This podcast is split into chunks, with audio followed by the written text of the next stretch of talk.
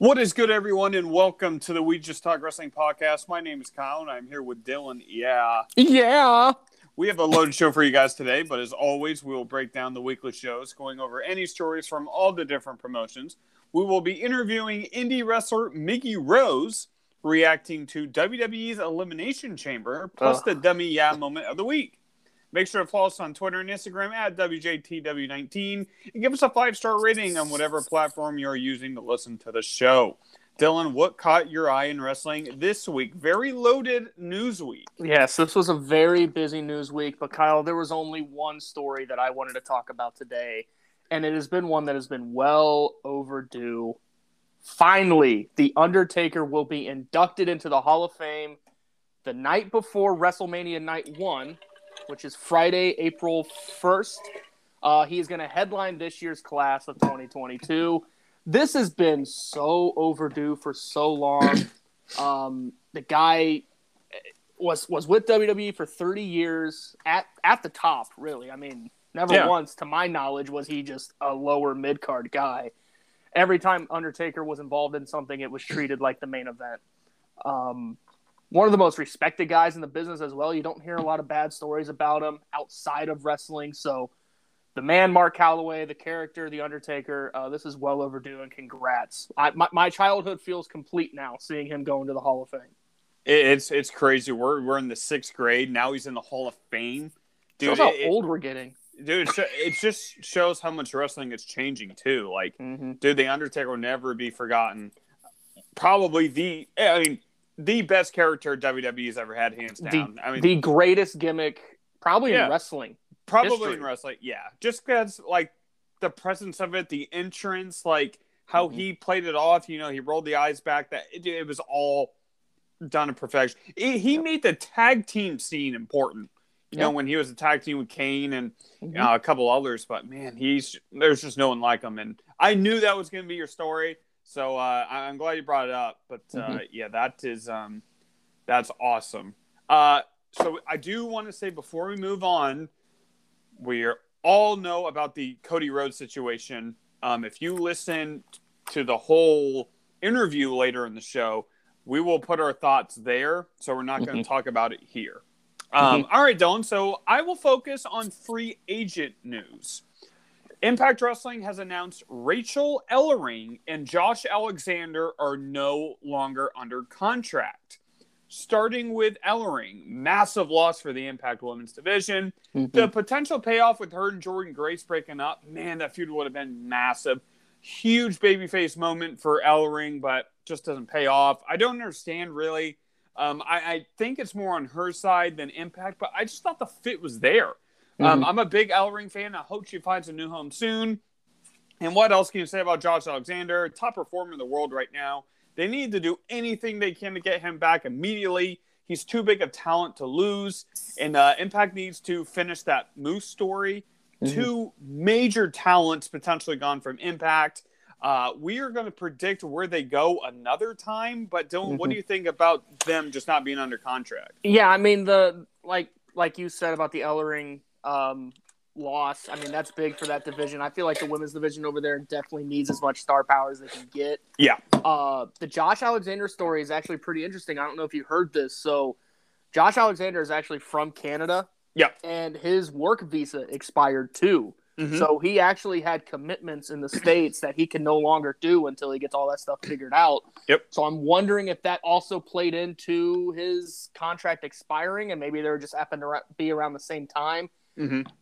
My guess, and I'm, I, I know we'll do a full episode in a few weeks, but I, I think Alexander will ultimately end up staying with Impact once he gets his visa stuff figured out. But definitely two massive losses right now.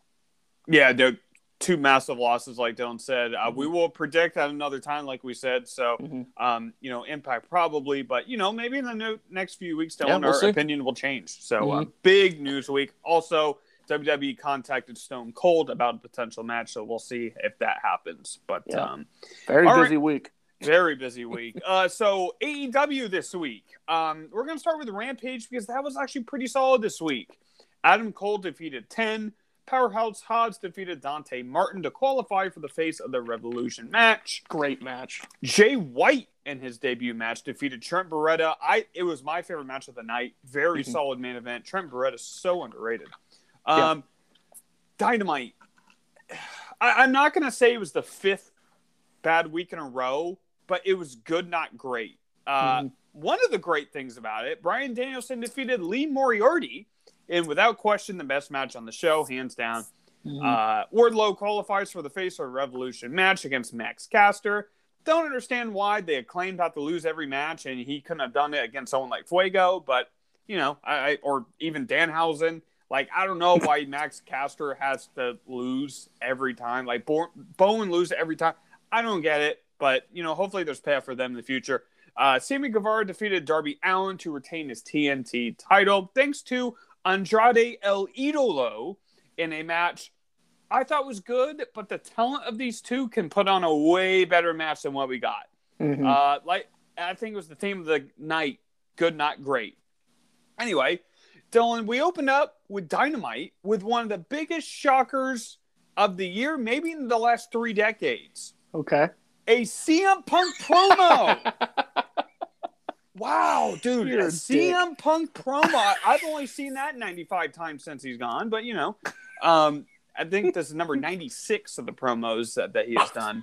But anyway, he announced that he will be facing MJF in a dog collar match at Revolution. Uh, doing a stipulation like this makes me think CM Punk may get his win back. But Mhm. honestly, this match it's not going to be as good, in my opinion, as the first one. And even then, I thought it was just a little above subpar. So I'm not sure how I feel about this. Even AW fans are kind of thinking this is dragging a little bit, Dylan. But uh, I want to get your thoughts on it. Yeah, I, I I remember telling you a couple weeks ago that if the Dynamite match was the only match they were going to have, I was okay with it. Um, now I think the prospect of a dog collar match definitely intrigues me because it's it's it's a match that you don't see that often. I mean, we see strap matches all the time, but dog collar matches, for those who don't know, they're not just tied by each other uh, on the wrist; it's around the neck. So it's Is this the definitely. f- The fourth one AEW's done, third or fourth? I'm not entirely sure. I know this is a match that was very popular way back in the day. I think Yeah. uh, in his promo he mentioned like Roddy Piper wrestled a match similar to this, who's been brought up in a lot of these. One of the 97 promos that Kyle likes to talk about. Yeah, 96. Oh, sorry, 96. But um, I want to uh, kind of take a shot at you. Uh, you always seem to find a way to not only dog CM Punk, and, but my guy Danhausen as well. That man did nothing to you. You don't have to bring him up like that. He's just not even that good. Oh, Kyle, stop. Hey, Dude, he's not. Like, he doesn't bring any value to this division. Would- okay, let me ask you a question. Would you rather see Danhausen or Brian Cage? Uh, I'd rather see Brian Cage. Yeah. Okay. Yeah. Uh, Okay. but one, but one last thought before we move on. Um, I'd rather watch an OK Dynamite show than a lot of things that WWE produces on a regular basis. That's just but kind of the the level that they've. That's but yeah, but that's the bar that they've set. That we're so used to seeing great that when you say we had a good show, you sound disappointed. That's just the bar that they've yeah, but. AEW has the good enough roster, Dylan, that they should be putting banger, banger, Oh, banger, 100 banger. percent. And the thing is, like, we know WWE's bad. Everyone knows, like, their Yeah. their product's not good. So. AEW, this is their opportunity to be great, but they're not, and that's I- what's frustrating. Yeah, I agree with you, but even at AEW's mediocre, as as you say they've been the last few weeks, it's still better than WWE. You can't deny Yeah, that. but yeah, but you and I could put on a show and probably be just as good as WWE. Our GM modes, Yeah, I I've know always been better. exactly, exactly. which will be fired back up in March, baby. Woo-hoo. It will. Anyway. so yeah, stay tuned for that. Anyway, Yep. um, so that's AEW this week. Um, good, not great, but uh, I really did like the uh, the Trent Beretta match, and you liked the Dante Martin uh, power slam. Yep. Very interesting. Uh, three big guys so far: Keith Lee, Hobbs, and uh, Wardlow in the uh, Face of the Revolution match so far. I think that's Yeah. very interesting. They're kind of doing it like that NXT match um, at that takeover because you know the big guys, and I mean they're they're probably going to add maybe some like Pac. I'm Oh, yeah. think of who else they would add, but it's going to be a good mix, and man, that match is going to rule. Anyway, Uh, Dylan, would you like to go into the WWE news? So from when you said that AEW was good, not great this week, uh, WWE was uh, not bad but terrible this week. Oh, so no, um, SmackDown was unwatchable. Yeah, SmackDown was so bad that they didn't even do it live. But let's start with Raw. Let's start with Raw though. So Raw was actually at, first. It was okay, I guess, compared to what we got on SmackDown. In Indianapolis. in Indianapolis, hometown baby, Naptown. Um, I didn't go. Kyle I didn't either. go either. Yep. Um, but anyway, so Damian Priest successfully defended his United States title against AJ Styles in a pretty competitive match. Um, but WWE cares so little about the U.S. title that they keep giving it away on free TV. And I haven't seen Priest on a pay per view. Oh, oh no, no, no. I haven't seen Damian Priest on a premium live event in quite some time. I'd like to see this title get defended um, on a show that matters. hey but- Dylan, uh, since you know a little bit more than me about you know Raw and stuff, can you tell me the the I don't want to say the knowledge. Can you tell me the reason why AJ is losing a U.S. title match going into a WWE title elimination? Doesn't that hurt his momentum Yeah. going in that match? Hundred percent. If first off, like, if you don't want him to take that loss for a title, just don't even have the match. Exactly. one. It's just weird timing. Yeah. Secondly, if you're gonna have a U.S. title match the Monday before Elimination Chamber, if you want to make AJ seem like a big threat, put the belt on him. Have him go into that chamber as a champion of some Yeah. kind. So then it's like, hey, I plan on walking out of here with two belts, baby. AJ because- two belts. They haven't done Priest well at all. They've ruined him. Yeah, like even though Priest is a champion, like I said, he hasn't had a meaningful feud in a long time. His matches are just weekly. Like he's defending the title and winning. Yes, he's wrestling AJ Styles. That's not a bad spot to be on, and the match itself was actually pretty good. But it's meaningless. Like there was no Yeah. build to this. It was just oh, Priest is defending against AJ Styles. It was a fine match though. Anyway, moving on. Yeah, we'll get to the other mid card in a little bit. Yeah, it, it's pretty. It's pretty mid. Yeah. Uh, Seth. Rollins did defeat Randy Orton in singles action. Uh, Alexa Bliss, Kyle, completed her uh, therapy, and her reward is being put inside Elimination Chamber. Hmm. It's great writing right there. Yeah. Didn't I, didn't I rant a couple weeks ago about how these people didn't qualify for their matches? They just got put in. Where's Asuka? That's fair. Right here. Yeah, I'm with you. Uh, Bianca Belair won a gauntlet match that featured um, all the women except Alexa Bliss. Oh, apparently, Rhea Um, was so good. So Rhea good. lasted 44 minutes in this gauntlet match. She started it, almost ran the table, but Bianca did get the win. Um, and this was to decide who got to enter last in the chamber. So Bianca, as we will talk about later, was the last entrant. Uh, and Lita and Becky Lynch did have a contract signing to make their match official. Yeah. It's just a pro wrestling thing. We have to have the formal contract signing, even though we know the match is going to fucking happen. I know. Um, I don't get it. I I've never understood it, but the thing is, is like if the promos are good, like I'm o- I'm okay with it. And we've Lita's seen been killing it. Lita Lita's has been, on fire. amazing. Lita's been amazing since she's come back. She's been a bright spot. Um, really, that was it for Monday Night Raw. Okay. Um, so Kyle, you want to talk about your indie segment or? No, wait. I think we're forgetting about SmackDown, All though. right. All right. Well, um, so uh, I'm gonna just start with the worst thing that happened on this show. okay. There was a promo between Roman Reigns and Goldberg. That's all I have to say. It was, they just talked.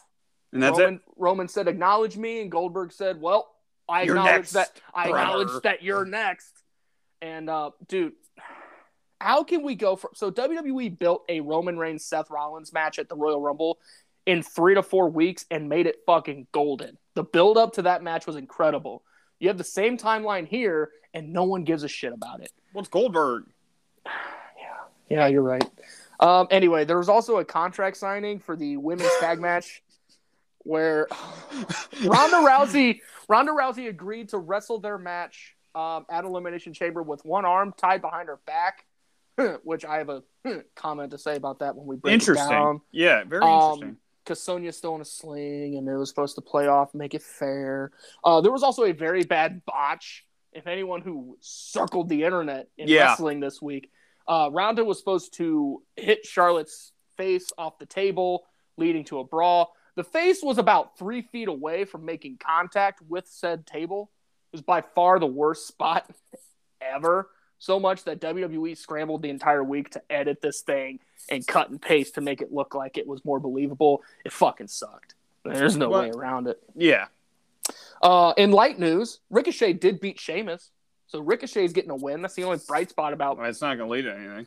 And finally, Sami Zayn did defeat Shinsuke Nakamura to become the Intercontinental Champion. I have no issue with Sami Zayn becoming champion. Here's my beef with this. Not only did they give this title change away on free TV, not a pay per view, so the title change meant nothing. They gave it away on free TV that was taped a week in advance, so the result was already out. Yep. That made that moment even less special for Sami Zayn, which I hate, who just signed a new contract with WWE and everyone was super excited. This is what he's going to get, guys. Like, it, it, it sucks. I love the guy. He's so good in the ring. Like, if if they don't even care as much to put it on live TV, let Why alone should a we care? pay-per-view, why should we care? Exactly. So, but anyway, Sami Zayn is the IC champion. Um, Uh, two comments let's about see that. what happens. Yeah. Two comments about that. Um, so Shinsuke Nakamura, hmm in his time as being champion, which one of the worst title reigns ever, he defended it once since September. Yep. He defended it once. The worst part about no, two bad things about this. One is probably I have heard and seen it could lead to Boogs Nakamura at WrestleMania. And Say it. I know what you're we're, about to say. we're Say it. leading to Sami Zayn Uh-huh. versus Johnny Knoxville Yep. for the IC title. What are you doing, dude?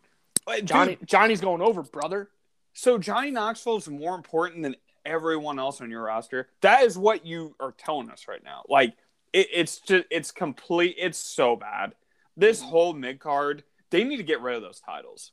They need to because everyone who has them looks bad. Yeah. It's just there for the like the history at this point. Like get rid of them. Uh, no, I, I'm I'm serious. Get rid of them. Yeah, they need to they need to rework that division very bad. It's terrible. And the, the sad thing is, is it's, it's not too long ago that the United States title felt like it was super important when Cena was doing his open challenge every week, Nothing which was better putting than on that. bangers. Yep, yep. When the Miz was IC champion not too long ago, that title felt like it was the most important thing at times because Brock was champion and was never there. So like the Miz felt like super important. It's not too long ago that these things happened. I don't understand like how they just frayed so far away Well, from it. Put the matches in the main event on SmackDown sometime. We don't need Roman all the time. The main event. I agree put- with you. Put, Put, them on pay per view. Oh, Yeah. premium live. Oh, hey, Dylan, let's not get crazy here. But uh, just put him in the. Just either put him on the main show on a premium live event, or just put him Dylan SmackDown main event. Yeah. Boom, done. Have Roman start the show. Yeah. Have I guess Zayn now have good matches with uh, Nakamura. your guy Sheamus. You have Nakamura. You have Ricochet. You Yeah. have Cesaro. Like, There's a lot of talent that could Yeah. go for that belt and make that belt mean something. and they just they say, nah, let's put Johnny Knoxville in. Like, dude, it's so dumb, Brother. So dumb. Anyway, so that's WWE this week. Mm-hmm. Um, okay, Don, are you ready to segue into the Indies this week? Very interesting stuff I got. Yes, sir. All right, so uh, this week I will be highlighting Generation Championship Wrestling. Uh, they had their all women's Diamond Cup tournament in Tampa Bay a few weeks ago, and what a night it was! So, for time purposes, I won't highlight the whole night, but the best matches and the most important moments. So, uh, Heather Monroe defeated Sandra Moore in a very, very good match. Uh, Maserati defeated Catalina Perez, is a name we've heard on the show a couple times in first Yep. round action. Second round, Perez did cost Maserati a match to the notorious Mini. I love the storytelling there. You know, from the last round, cost her in the next round. That sets up a feud. Storytelling 101. Incredible stuff. Heather Monroe defeated Kelsey Heather with an eye poke into an inverted DDT combo. Pretty cool stuff. Uh, Kelsey Reagan defeated Aramis Blair in non tourney singles action. But in the finals, Dylan, Heather Monroe defeated Jordan Blade in a wicked final to capture the Diamond Cup. Won't highlight one match this week because every match was really, really good. Please check out this event on YouTube because every match was really good, like I said. And honestly, the whole event ruled. Congrats to Heather Monroe, top notch competitor that hopefully is on notice for every top promotion. Make sure to check out GCW on YouTube, as well as my MVP uh, is Catalina Perez. Uh, she just stuck out the most, Dylan, in my Mhm. opinion. Uh, from her entrance to her really good ring work, she just feels and looks like a megastar. Yep. She looks like a million bucks. I hope she gets a big time push from a big time promotion one day because she deserves she deserves it and everything's there for her. Catalina Perez, by the way, is the tag partner of who uh, has been Yep. on the show in the past. So, uh, big shout out to her. Uh, Maserati, I believe, also is going to wrestle for uh, Vixen's uh, Wrestling Revolution, the promotion that Scott Bruce owns. Yeah. So, a couple names that definitely have been mentioned on this show before. so I'm happy you highlighted them again. Big shout out to those guys, uh, go, those girls. Yeah, dude, dude, everything was fantastic here. Mhm. Um, a lot. I mean, I, MVP could have been everyone on the show. Uh, Aramis Blair's really good. Kelsey Reagan's good. Heather Monroe, but uh, Catalina Perez, Dylan just stuck out a little bit more than everyone else. But uh, all right, Dylan, what is your hot take this week? Yeah, my hot take this week. Um, after watching Elimination Chamber, I realized how stupid it is that WrestleMania is two nights. I don't know why it just fucking hit me how dumb it is. Um, let me get this straight, Kyle. So Yes, you're a big college basketball fan, love college it. football fan. Love you it. and I are both pro football fans. Uh, how many uh, games is the Super Bowl? Uh, it is one. One game. Okay. Yep. How many games is the college basketball national championship? Uh, the championship itself is one. One game. Okay. Uh, how about uh, college football national championship? Well, the national title game's one. One game, right? Yep. Yep. Okay. They all feel important. Now I get it. The World Series is a seven game series. That's different. Basketball, Stanley seven game series. That's different. Stanley Cups, little different by the way those leagues are set up and how the playoff format is. I'm a big fan of one and duns, Kyle. You're going to promote this thing as the Super Bowl of your promotion, right? Yep.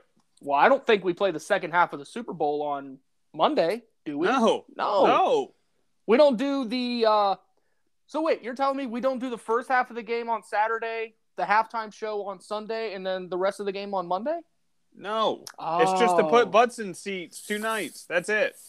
It's fucking stupid. You I want? know. It makes the okay. So two night WrestleManias. Here's my take. It makes the show itself feel less special. If it was just one night, even if you did 12, 13 matches, fuck it. It's one night. It's WrestleMania. Make it feel more important and make it one night because when you do two nights, something's going to overshadow the other. It's bound to happen. E- each match, like, yes, they might get little longer run times. Something's going to get overshadowed. It's bound to happen. People are going to care about one night more than the other. Yeah. You and I don't even get together for both nights because we have other things to do in our lives.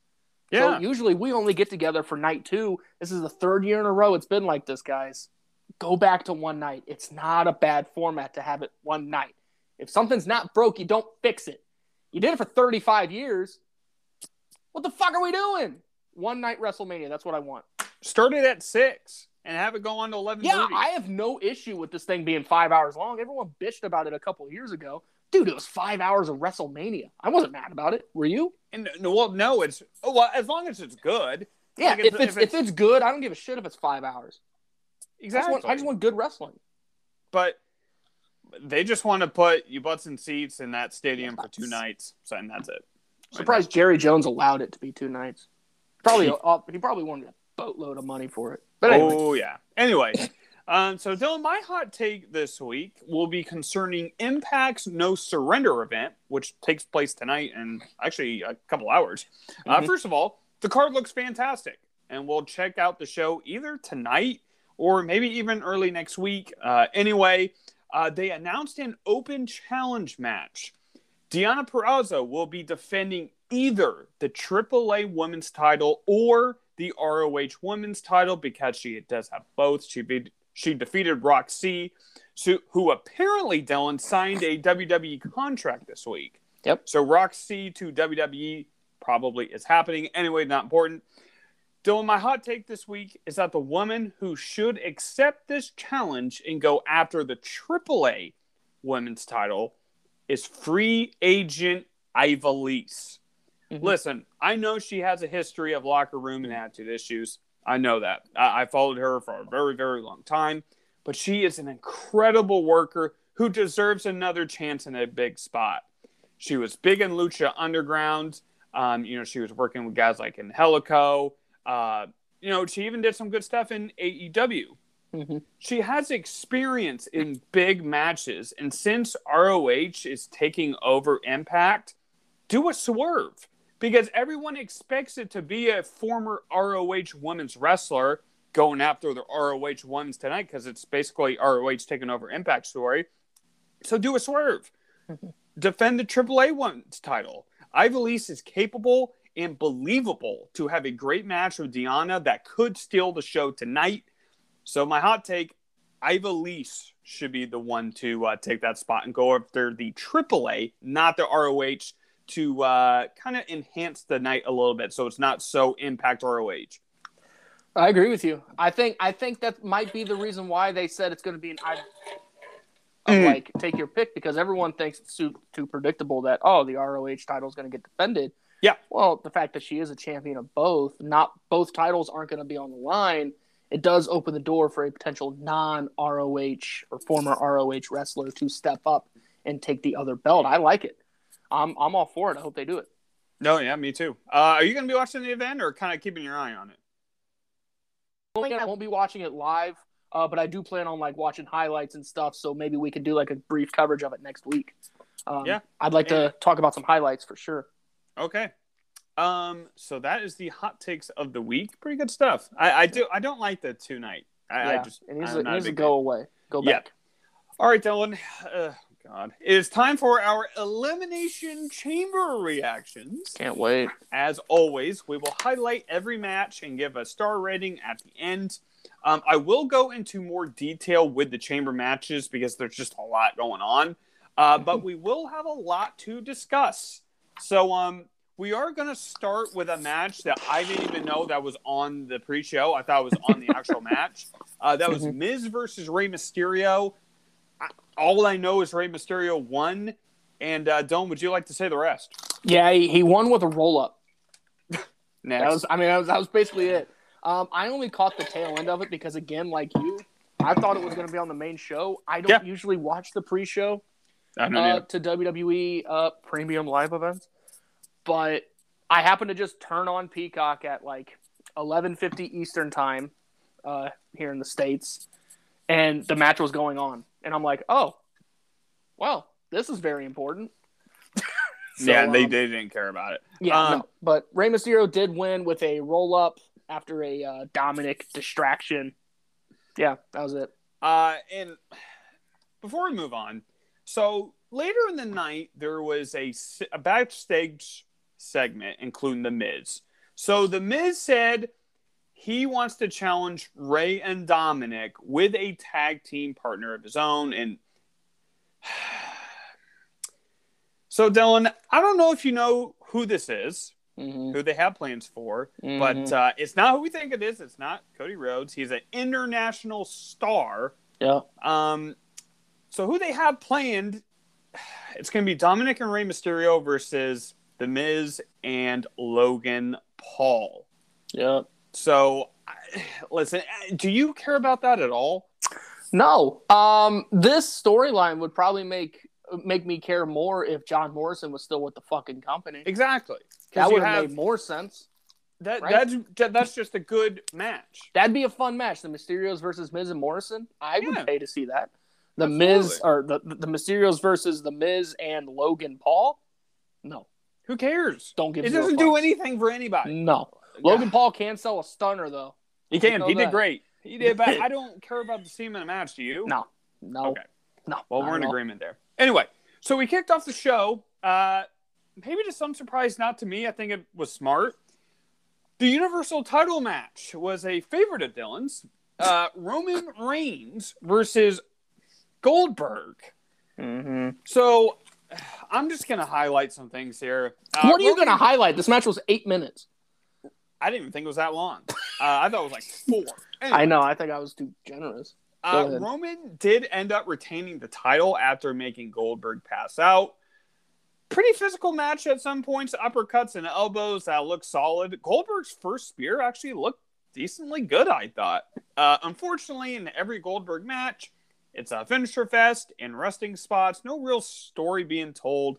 The pace was slow as expected, but there was no real momentum swings, and there was no moment of oh my goodness, Goldberg has a chance to win this match, which we'll get to later. But there, there was none of that. No. This was short, but Dylan, th- this didn't need to happen. No. This was a waste of time. I'm not even sure why you booked this match just to make Goldberg look weak, who they book ahead of your whole roster. So, what does that say about your whole roster if Goldberg looks weak? Yep. It this to me, it, it doesn't do anything for Roman. It doesn't do anything for Goldberg. I, I I didn't care for it at all. Actually, I hated it. I mean, how do you think I feel? this match, like you said, was a waste. I would have rather seen a Rollins Reigns rematch, Yeah. Uh, which would have been more competitive, which would have been fine. Even if Roman did get the victory, there was no point for this. It was No. stupid. Goldberg has become a part of these Saudi Arabia shows ever since they've done them. And the thing is, is I get it. He is, from a mainstream standpoint, he's a big name. I get it. Yes. Yeah. Um, so putting him on these shows makes sense. Don't put him in title matches, please. Yeah. We've we have they not learned their lesson? Like he he ruined Bray Wyatt. He's in a meaningless match here with Roman Reigns. Like, let's just stop doing this, please. Didn't he beat Kevin Owens too? At Saudi Arabia? Not at Saudi Arabia, but he did beat Kevin Owens for the Universal title. Gotcha. Um, so like, if Goldberg is going to be an attraction, just make him an attraction. Don't make him a title contender because it's a waste of time. I mean- have him have him lose to Ridge Holland. Yeah, have, ha- yeah, have him squash Ridge Holland, have him squash Madcap Moss, fucking someone that I don't give a shit about. We'll get to Madcap. But uh, anyway, Dylan, what'd you give it? A one point two. I, I gave it a 1.4, so I was actually pretty generous, I thought. But uh, I mean, Roman Roman was the best part of this match. He sold well. and Goldberg's first spear I thought was good, but you know, But I think it just- was. I think it was more. Uh, Roman carried this little bit of a match. I think. yeah, but it still wasn't extremely well. impressive. No, no, it wasn't a good match by any means. But Roman was the best part. Yeah, but that doesn't say much. No, Anyway, I could have been the best part. yeah, exactly. Um, so we're gonna move on. Oh my goodness, the women's elimination chamber number one contenders match. The winner will go on to face Becky Lynch or Lita at WrestleMania. So, Dylan, we started. This was so weird. So we started with Nikki Cross versus Liv Morgan, even though Alexa came out last. So those two were just standing there as Alexa came out and she goes in the pod. It was just strange. Anyway, uh, Liv pushes Nixon into the pod. Then Nixon drives Liv into the chamber structure. Out comes Piper Niven. I'm not calling her that name. Comes out next, headbutts uh, Nixon, then drives spine first into the chamber. I did like how Niven just came out and dominated both superstars. They were Mhm. treating her like a powerhouse, which I did like. Out comes Rhea. Once her and Niven face off, that's just a match that I want to see. Like, I don't want Doudrop. I want Piper versus Rhea, and man, that would be good. Anyway, uh, Rhea eliminates Nixon. Thank goodness. Out comes Alexa. The crowd was red hot for her. Liv turns the tide with a double stomp to the back of Alexa. That was pretty cool. Uh, Piper just pushes Liv into the pod, and she takes a really nasty fall. But uh, Liv turns it around, hits the top rope sunset flip that she loves to do to Piper. Piper sold it so well too, and uh, gets the one, two, three. So uh, Piper is eliminated. Um, out comes Bianca. She dominates everyone to no surprise. Again, when Bianca and Rhea come out, it just feels like a WrestleMania main event to me. Yep. Yep. Uh, Alexa hits the Twisted Bliss to eliminate Liv Morgan. So now we're down to three. Bianca hits the KOD to Rhea literally right away. And now we're down to two Alexa and Bianca. Bianca slams Alexa into the chamber. goes for the 450, misses. Bianca hits the KOD for the win, and Bianca Belair is going to WrestleMania for the second year in a row to challenge for title. Uh, To be honest, this match did nothing for me. Uh, the, the moves didn't look great. They, they the effort was there. Mhm. Uh, I didn't. I know, I'm not going to bash these one for that effort. It, it just didn't make anyone look truly strong. Liv, she might have been the best. Her and Rhea were definitely the two with Yep. Piper right behind, but they didn't make her Dylan like you know how Shayna Baszler eliminated everybody and it was like, Mhm. man, this you know long term it does a lot for. This doesn't do a long term for anybody besides Bianca. That is it, and it's just all you care about in this match is Bianca and kinda Alexa Bliss. They rarely use the cage, which ah, just frustrates me because you have it, just use it. We've seen Becky Bianca all of last year, so why are we doing this again? Mhm. Let's let's go with Rhea. Let's go with you know I'm not the biggest Liv Morgan fan, but I think at that point she might deserve it by now. Mhm. I thought this was just very below average. Yeah, I mean, I thought the match itself was fine. Um, I just it was very predictable, and that was the one thing that kept pulling me away from it. Was you and I both knew going in. Look, we love Bianca Belair. We think she's great, but like you said, we we've we've got this match a lot.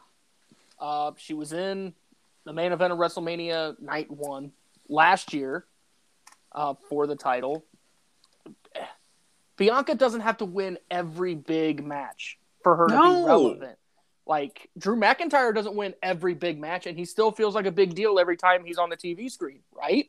And he's in the mid card right now. Yeah, and he's in the mid card, and he's in a like he's in a match that I guess the guy I don't give a shit about, but it's Drew McIntyre. I'm gonna watch it because Yeah. that that's him. And Bianca's the same way. I don't care who she's wrestling or what like part of the show she's on. Like Bianca's that good that she doesn't need to be in the main event every single time. You know what I mean? Like yeah. Liv Morgan at this point has gotten so over with the crowd. I think it was her time. It this should have been her time. She should be spotlighted on WrestleMania. Instead, they're probably going to put her in some meaningless match on the pre-show, which sucks for her because It's she's going to be in the women's battle royal. and she's yeah, and she'll probably lose it. Oh no, she's not gonna win.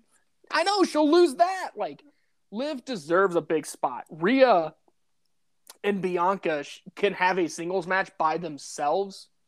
Liv can wrestle Becky. We've seen that match before. It's fun. It's fine. It's good.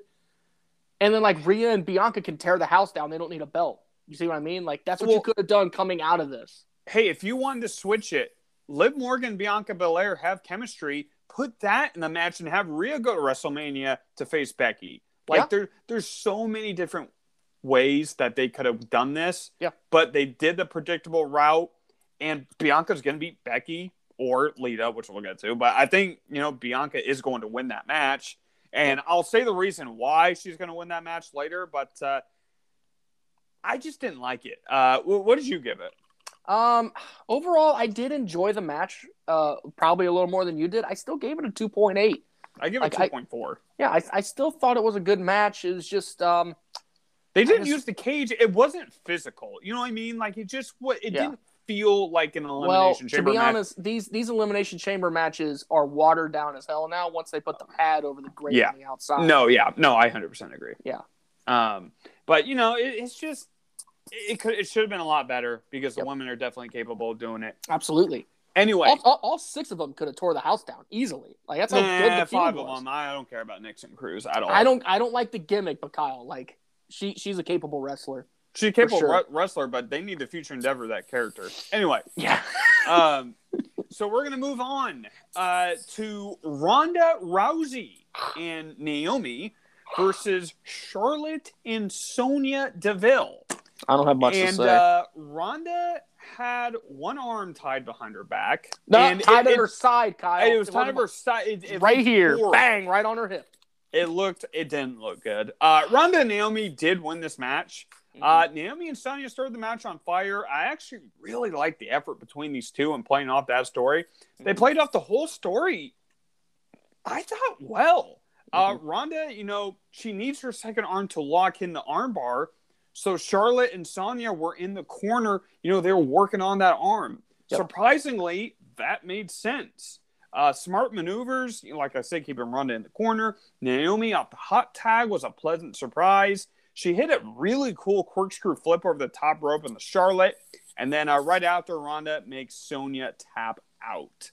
Mhm. Uh, I, I guess I'll just get this out of the way, Dylan. Um, I'm gonna be honest. This was actually better than I thought it was gonna be. Uh, I really like the storytelling here. The match was okay. The storytelling probably was the best storytelling of the night, in my opinion. It was just like it, it was pretty solid. Uh, Mhm. like I said, storytelling between Ronda and Naomi. Um, you know them as a team, the Naomi Sonya feud. It's just it made sense to me. Now, does it make sense to everyone else? You know, that's up to for a debate. But uh, hats off to these four women, Dylan. Mhm. It was a match I didn't care about, but I actually thought they made it enjoyable. What'd you think? So I know one of your favorite things about wrestling is in ring psychology. Mm-hmm. and that was and and ring IQ. You have one person with an arm tied at their side, not behind their back, like Yeah. commentary tried to tell me. Fucking liars, I have eyes. Um, so what do you do? You attack the one arm that she does have. I thought that was done brilliantly. Yes. Uh, my biggest takeaway though from this match was when when it was Ronda and Charlotte when they interacted in the ring or even outside the ring. It wasn't as enjoyable as when Naomi and Sonya went at it. yeah, that's the big feud. That should and be your title feud. And the, the thing is, is like now going into WrestleMania, I'm like, God damn, I'm more excited to see Sonya and Naomi in their singles match, which is going to happen, Yeah. over Charlotte and Ronda, which is actually for the title, which is Yeah. supposed to be the one that we're supposed to care about. Yeah. That was my biggest takeaway. I thought when Charlotte and Ronda were together, it seemed flat. And it was electrifying when Sonya and um, uh, Naomi were in the Yeah. ring. That's that's kind of it. And to be honest, they saved it for me because outside of that, I was bored. Uh, so, so what you give it? I'm very interested to see what you give. Uh, this one sat right at like a 2.4 for me. Wow, I um, actually I gave it a three. Yeah, see, I, if this was a Sonya Naomi singles match, it'd be in the threes. That's how good their interactions were. And that's how good the feud's been. I just think like to me, when things make sense, I'm more Mhm. involved. So Yep. I'm gonna give them the benefit of that doubt here. Um, this was actually one of my favorite matches of the night. Not saying much though, which we'll go on. Um, so we're gonna get into the next match, which was Madcap Moss versus Drew McIntyre in a Falls Count Anywhere match, and I have a lot to say about this one. So uh, Drew started out on fire, dude. He was slamming Madcap all over the stage, into the barricade, all kinds of different stuff. Uh, Madcap did hit a cool fallaway slam onto the outside for a two count. Uh, Moss. So the spot of the match was Madcap Moss took a Bama Slamma, which is an inverted Alabama Slamma, onto the top of his head? Yeah. dude I, dude i don't know how he continued this match. It looked brutal. And kudos to corbin. He noticed it so he gave moss a little bit of more time to you know hmm I, I guess rest on the outside. So he did a little bit more with uh with drew kudos to corbin that is huge for him doing that um moss was just a trooper in this match he really was um it's not easy, especially after a spot like that, Dylan. Uh, Mhm. You know, wrestling the whole match, but he did. Um, Corbin did do his best, you know, distracting Drew. Uh, he had a steel chair, and these dudes were just tossing each other around. I kind of liked it. Uh, Drew hit a wicked superplex for a two count. Uh, Moss was, you know, swinging punches with Drew. So it, it seems to me like Vince had some uh, confidence, especially with a guy going toe to toe with Drew McIntyre, uh, until he gets hit with a Claymore and Drew wins. I'm to go on. Uh, this was solid for me. Uh, Moss took every bump and he just kept getting up. He didn't let that one spot, you know. I, I don't even know what the, you know, uh, I'm, I'm trying to think of a good word to kind of see what I'm saying, but uh, it, it didn't feel flat, I guess. Uh, Mhm. Corbin enhanced the match for, you know, being an annoying heel manager, and Drew was always great on the outside. Um, outside the ring with Matt Madcap, you know, in the ring, he's just one of the best in the world. He's just so great. I know you don't like the guy, but Moss was really good here. He has a lot of big time potential to be a big player. This was very, very physical. Did I enjoy it? Yes. Was it great? No. Um, this could have been a SmackDown match, but uh, kudos to Madcap for that spot and just getting up. Uh, I give a lot of kudos to that. He really impressed me here. Um, to be honest, I'm I'm on the opposite again. Um, I wish I would have seen more from Madcap by himself. The only times he ever seemed impactful in this match was when Corbin was helping him. Yeah, but then he also took a spot on his head. Well, this was before the spot on his head. Well, remember really that was there wasn't a whole lot. There was just all the outside stuff before that spot. Correct. Yes. Um, and then you know Corbin was involved in all of that, just because like you know he was right there and he is a big part of this match. So I watched I, I watched the whole match and I just wish he would have done more by himself. Yeah, that's that's no, my no, biggest I... takeaway. Match itself was definitely better than I thought it would be. Yep. Um, but again, that's kind of what I said about the whole like when when I highlighted the uh, women's elimination chamber. That's just the power that Drew McIntyre has.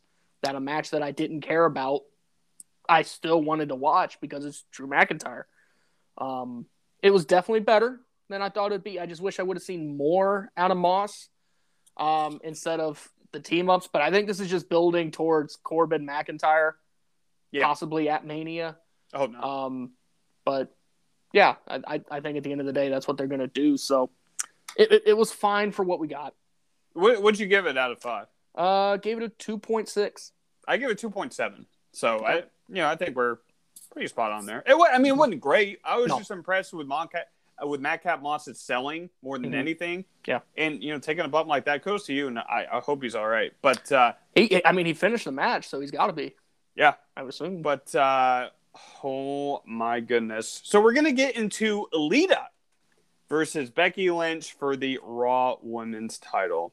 Mm-hmm. Oh my. Uh, so Becky ended up winning the match over the WWE legend. Uh, what did she win with Dan- Dylan? The uh, manhandle slam? I, yeah. I think. Okay. Anyway, uh, Lita dominated the you know the match early. Uh, Hurricane mm-hmm. Rana, then Becky turned the tide with a kick to the chest. Becky hits a leg drop from the top rope. And then the crowd just started losing steam. At this point, the match just it just dragged until Lita got momentum. We got a glimpse of the old prime Lita. Man, dude, she's still really, really good. It's mm-hmm. it's shocking to see how good she is still. Uh, Lita locked in a sleeper, but it was really weird. So right before this spot, I don't know if Becky forgot what move to do, but she just like fell on her butt and went yeah. right into that spot. It was really, really awkward. Out and commentary did their best to like cover it up, it was just mm-hmm. awkward and it didn't look good. Uh, Becky hits the manhandle slam for a two count. Lita was so close to become the new champion. Uh, she does the moonsault, 2.9, and Becky no sells it, and she hits the manhandle slam for the win. Mm-hmm.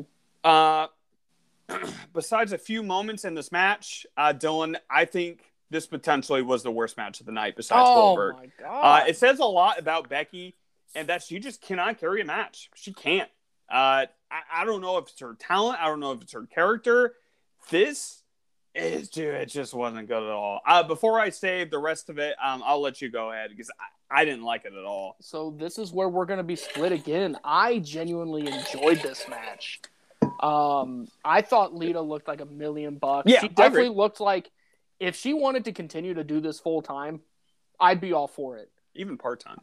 Yeah, I mean, it, it, if she wanted to come back for like meaningful matches here and there, I'd be all for it. If she wanted to pull the edge thing and kind of like you know do a big lengthy two month run and then kind of go away and then come back for another three months and then go away, kind of like his sort of deal. Oh, dude, that'd be that'd be great. I think she would enhance the talent that she works with. Um, she's a legend. I mean, there's no, no nothing else yeah. to say. I thought Becky looked better here matches. Um, but I, I also do share a similar sentiment of like she's not one to carry a match. I'm not a big fan of the big time Bex gimmick as much as I was with the man gimmick. Um, I was a huge Becky Lynch fan when she was doing that stuff. Ever since, I'm kind of like, eh, you know. Um, but I still enjoyed this match. I really did. I have a feeling I rated it higher than you. Um, I just like like I said before, I just don't see her being the main star in a match. So when she's going to be in there with Bianca, that's going to be better for her because she can rely on Bianca as well. Mm-hmm. So she doesn't have to be the person. Um, I don't. I just don't know if it's the gimmick or what, Dylan. But this Becky Lynch, like a lot of the the big channels or the big podcast in our community, they they mm. share you know the same sentiment with me that Becky's just boring. Like it, she just doesn't do much for me. Um, I thought it dragged a little bit from the, I guess the Becky Lynch. It was the corner kick to the chest into mm-hmm. the leg drop, and then the crowd just kind of didn't care. Uh, but uh, I, I, do give a lot of credit to Lita. I thought she was great. So what'd you give? I gave this a three out of five. Uh, I give it a one point eight. Oh my god, we're I, I didn't off. like it. I, I, did not like this at all. That's got to be the biggest split in a while. Yeah, I got a one point eight. Um, okay, Dylan. So match of the night: the Usos versus the Viking Raiders for the SmackDown Tag Team Title match. Banger. So, oh, yeah. you want to know what happened in this match, Dylan? Well, Break it down. There was a pre-match attack. This match did not happen, and I- I'm not sure why this happened, Dylan. Because not only does this make the Viking Raiders look weak, it it's just the fact like why did this happen? Why did you fly these four men across the country, no, across the world mm-hmm. to do this? Like also, we know how tough the Viking Raiders are. How is that beatdown going to keep them from doing a match? Yeah. How is that believable? If if they would have done that on SmackDown and then the blow off would have been an actual match at Saudi Arabia, that would have made more sense. I'm or even a or just a backstage segment they they could have taped on SmackDown and put it here. Yeah. Like I would have done backstage Dylan because you know, you can have a couple more effects that makes it look a little bit worse than it actually is. But this, oh man, this was not good. Uh, see, I'm, I'm I'm different. I wouldn't have done the beatdown at all at the show. I would have done the match at the show. You do the beatdown on SmackDown. That's my thought. Well, no, I, I agree with you. But if you're gonna do the beatdown, I would have done it pre-taped. Yeah. Because then they wouldn't have to go. Fair. You could have just been like, "Hey guys, so uh, this happened uh, after SmackDown went off the air or some bullshit. You're right. Exactly. Exactly. Yeah. Well, then they don't have to go across the world to do something meaningless like that. You I know, know what I mean? Um, so the bright spot, uh, men's WWE title elimination chamber. So again, Brock came out last and got to go in the pod. It just made no sense to yep. me at all. Anyway, uh, we start with Rollins Theory, and yes, we need a 20 minute match between these two as soon as possible. Theory started out the match in control, Fisherman suplex, really controlled the tempo. Rollins turned the tide, used the structure, tied his arm in the cage. That was cool. So then he did a buckle bomb spot through the pod, and apparently one of the the plexiglass hit Lashley in the head. So they did an injury angle that, oh, you know, he's injured or something happened. It, it dude, it looked bad. Like it really looked. It kind of looked bad for Theory taking the spot, but for Lashley, and they said like on commentary he was looking at Lesnar the whole.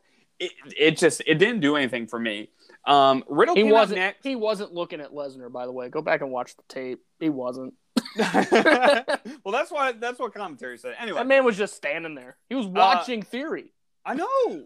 uh, anyway, Riddle came in next, hit all of his moves. Looks like an absolute star, by the way. Mm-hmm. Uh, Riddle made the you know climb to the top of the pod, but uh, Rollins catches him and hits a massive inside out from the top. That looked really cool. Uh, out comes AJ Styles. imagine a fatal four way between uh, Rollins, AJ Theory, and uh, and uh, what's the other guy I'm missing? Riddle. Rollins and oh man, dude, that would be awesome. Um, anyway, hits the torture rack into a power bomb spot, really cool. Theory hits a double power bomb with an arm on each of Rollins and AJ. That was really really cool. It just shows the power that he uh, has. Austin Theory is so good, so good. Mm-hmm. Riddle does a double DDT. Match was just really, really good at this point. but then Brock breaks the pod, dominates everyone. LOL. Lesnar F5's Rollins, one, two, three. F5's Riddle, one, two, three. Michael Cole says on commentary Bobby is in a concussion protocol and will not return to this match. I don't even think he got hit in the head at all. But that's what they're saying. So we will have a new WWE champion. Uh, and then AJ got eliminated by uh, Brock. LOL. Final two Austin Theory and Brock Lesnar, which I liked. Uh, Lesnar catches Theory, suplexes him. Theory goes for a low blow, DD2 for a two count. I really like that spot. So here's the spot. So Brock and Theory battle at top of the pod. You know, Brock is just slamming his face off the plexiglass. Lesnar F5s him from off the pod onto the ground. It didn't look great because Theory needed to sell that safely. Mm-hmm. But, you know, I, I, just think the thought of that spot was better than what actually happened. Yeah. But, uh, and then Brock wins LOL, and we have a new WWE champion. So I, I give him this. So it's smart for Bobby not to look weak. And the spot for Theory at the end for Brock, it just proves that they have massive plans for, like, massive plans for him. He's mm-hmm. going to be one of their guys. And it mm-hmm. is, is good to see. I you know Riddle was good.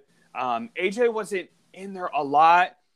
I, I wish we got more of AJ and Rollins, but you know, um, they, they made Brock look, you know, like Brock Lesnar.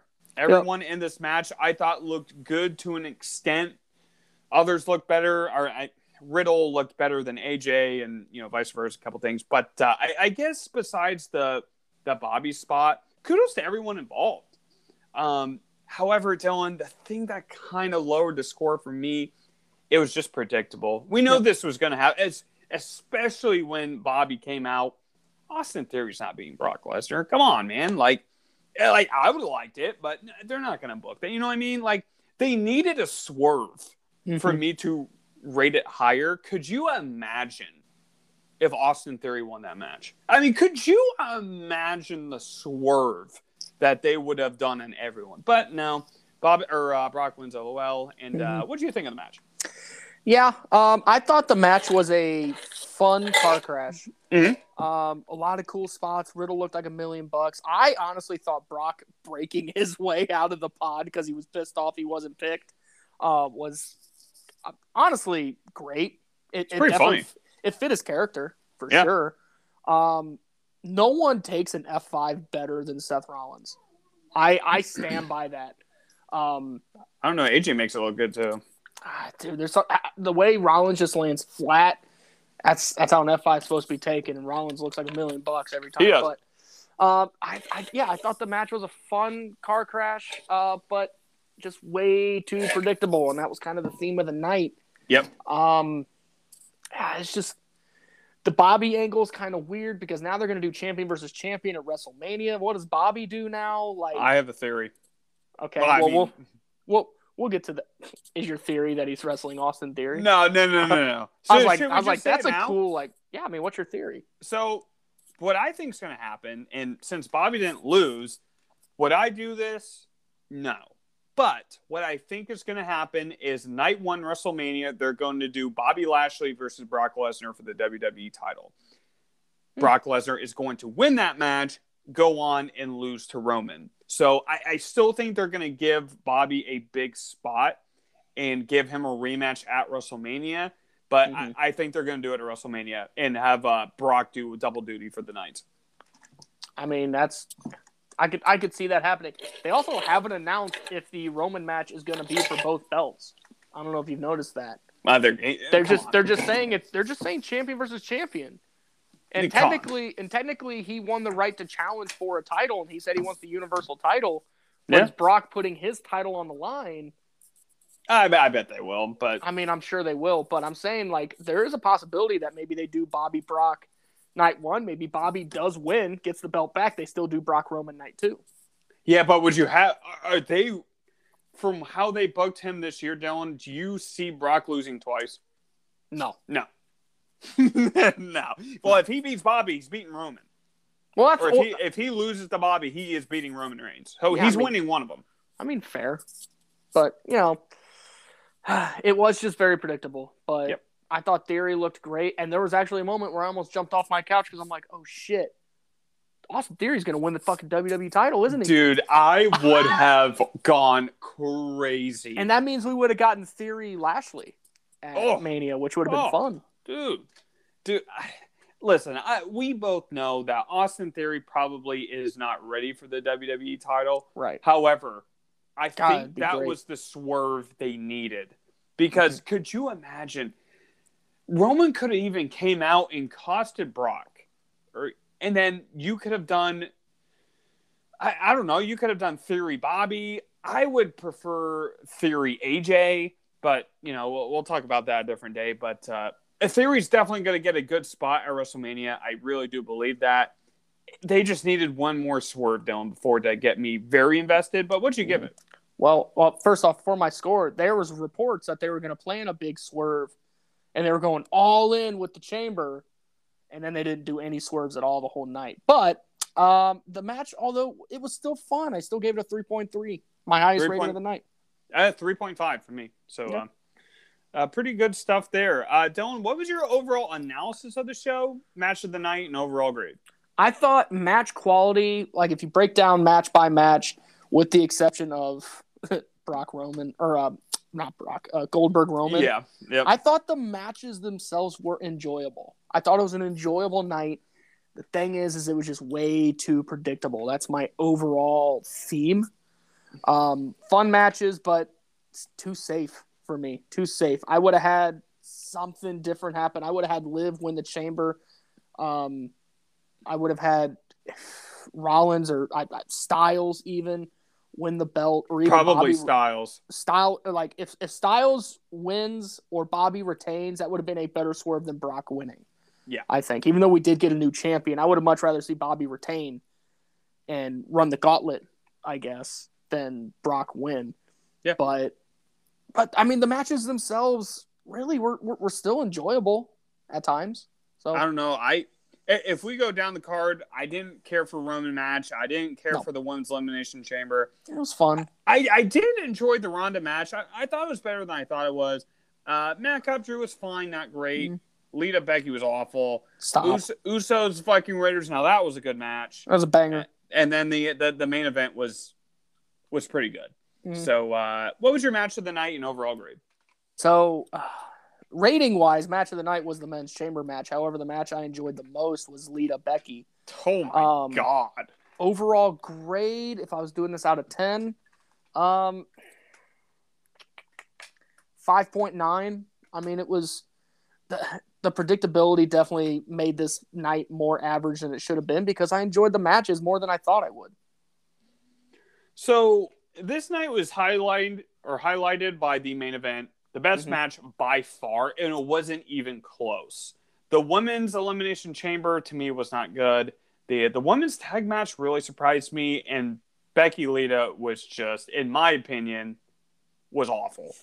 This made WrestleMania plans a little bit more clear, Mhm. which was the goal, and they did do that. I Yeah. just thought it was lazy booking, safe booking, whatever you want to call it. Needed a big swerve, which we didn't get.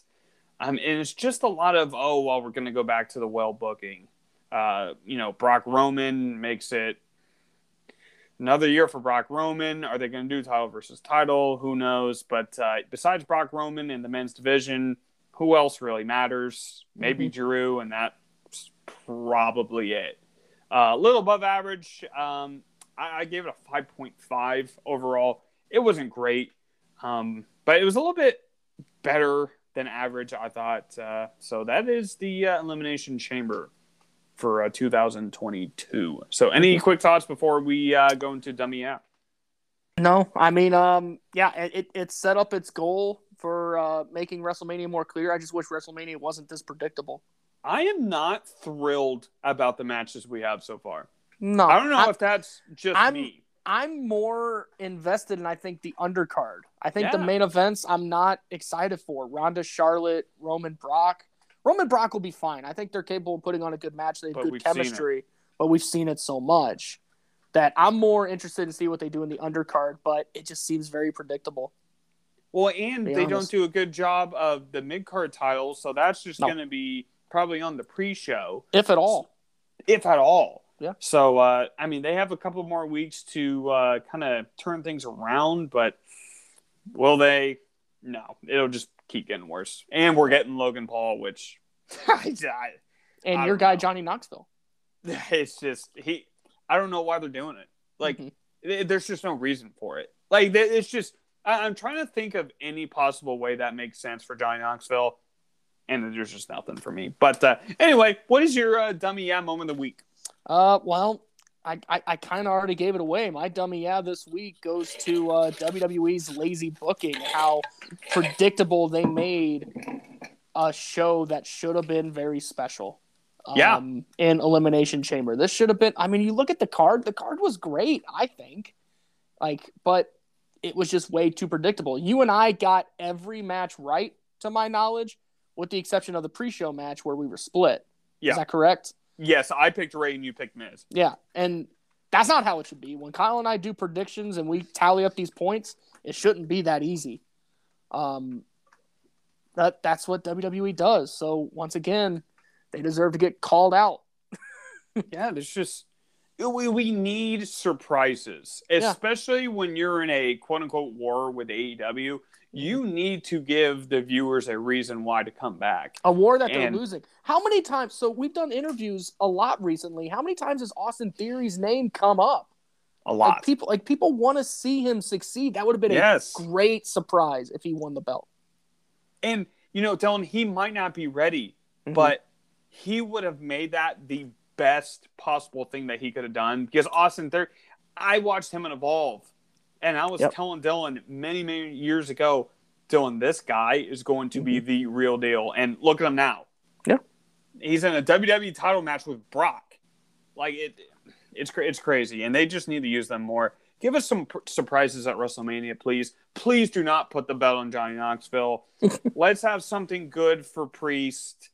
Uh, let's put Ricochet in a good match. Like let let's start over and let's you know build for the next WrestleMania, which probably is going to be headlined by Rock Roman, unfortunately. And I, I've heard Ronda Becky. Ugh. Mhm. Oh God, that is going to be probably the worst match of the year. Anyway, um, so my uh, my dummy app moment of the week, Dylan, goes to AEW's ratings. Dylan, I'm not sure if you knew, but AEW dipped 300,000 viewers from last week and only got a 0.31 in key demos. This was the lowest watch Dynamite on TBS and the lowest since the December 1st. Mhm. All I hear online is how great AEW is.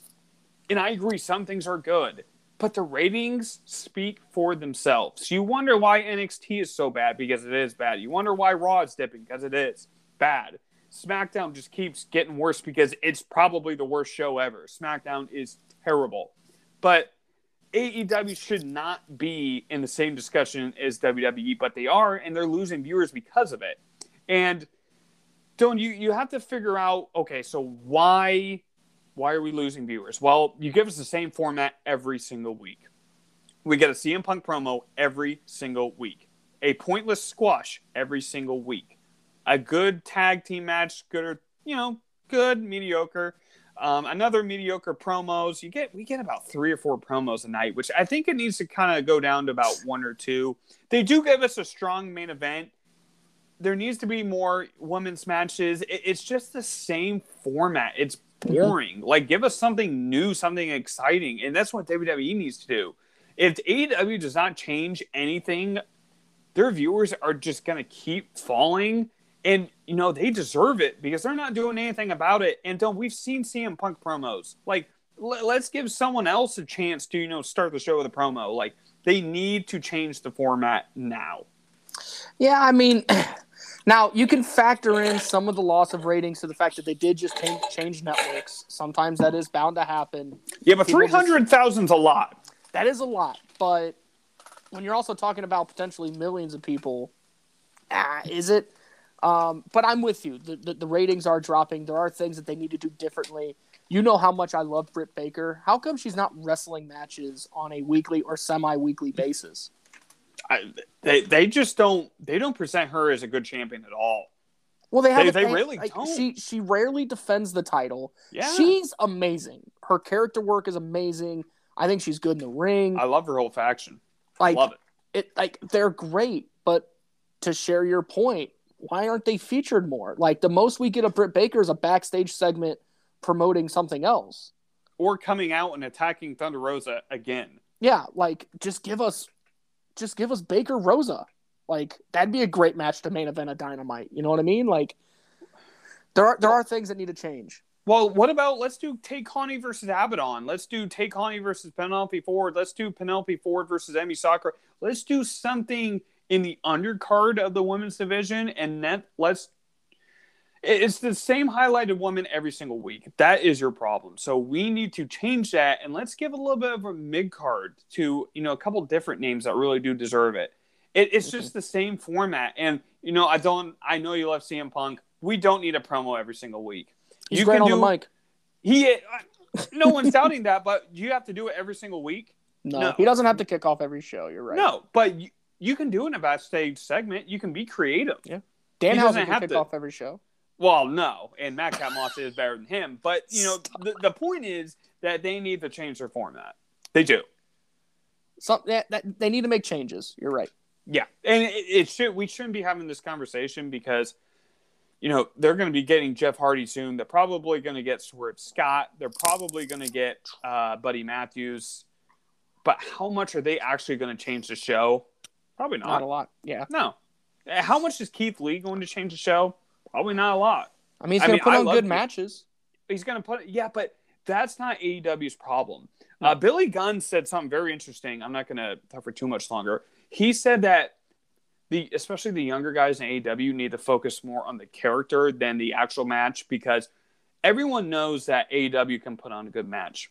It's you need to focus on the storytelling and why are we having this match. The match is good, but mm-hmm. everything going into it and everything leading after it is not. So Yeah. Billy Gunn had a really, really good point, which I Yeah. really I love Billy Gunn, especially seems- his current run. Love it. Yeah, it seems like the big takeaway with AEW a lot is how great the matches are, and I know I'm I, I fall in that I I fall in that fandom of like, man, that match is killer, that match is killer. But when you break down a pro wrestling show, yeah, there's there's a lot of things that they that kind of make you scratch your head and go like, well, how come Britt Baker's not wrestling? She's supposed to be their champion, right? It's just like, how come Damian Priest isn't defending the title on on big important shows? He's the champion, right? Like, Why isn't same- Adam same Page concept. wrestling's more? Yeah, why isn't yeah Adam Page has defended the title what three times? Yeah. He's had the title since November. Yep. So, I mean, I, I I gave you my thoughts on Adam Page last week, but I mean, yeah, it it, it carries. Um, so Valid. Dylan, would you like to tell everyone what we are doing next week, and then we're going to segue into the interview with Miggy Rose. Next week we have another Millennium Pro Wrestling star, the current Millennium Pro Wrestling champion. Danny Devine is going to be Yep. on the show next week. We had Brendan Devine a couple weeks ago.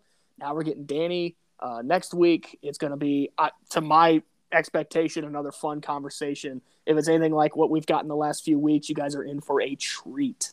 and just all of them. All Yes. of the conversations we've had have been awesome. So hope everyone is uh, enjoying them, and we do Mhm. appreciate everyone listening to this point and with the interview as well. Uh, Dylan, do you have anything else before we uh, segue into the interview? Um, Miggy Rose is a great dude to talk to. You guys are in for a treat, so I hope you guys have stuck around this long. I know we've rambled a little bit, had a lot of ground to cover today.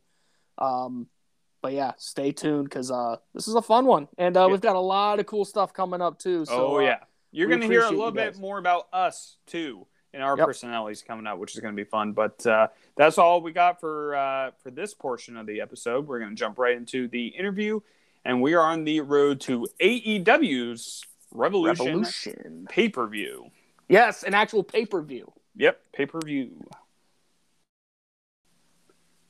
All right, everyone. We are super excited to have a very talented indie wrestler, Miggy Rose, on the show today. Thanks again for coming on. Would you like to tell everyone a little bit about yourself and how you got into the wrestling industry? Okay, well, hey Dylan, hey Kyle, and hello What's to up? everyone who's listening. Um, so I've been wrestling for I would say seven to eight years on and off.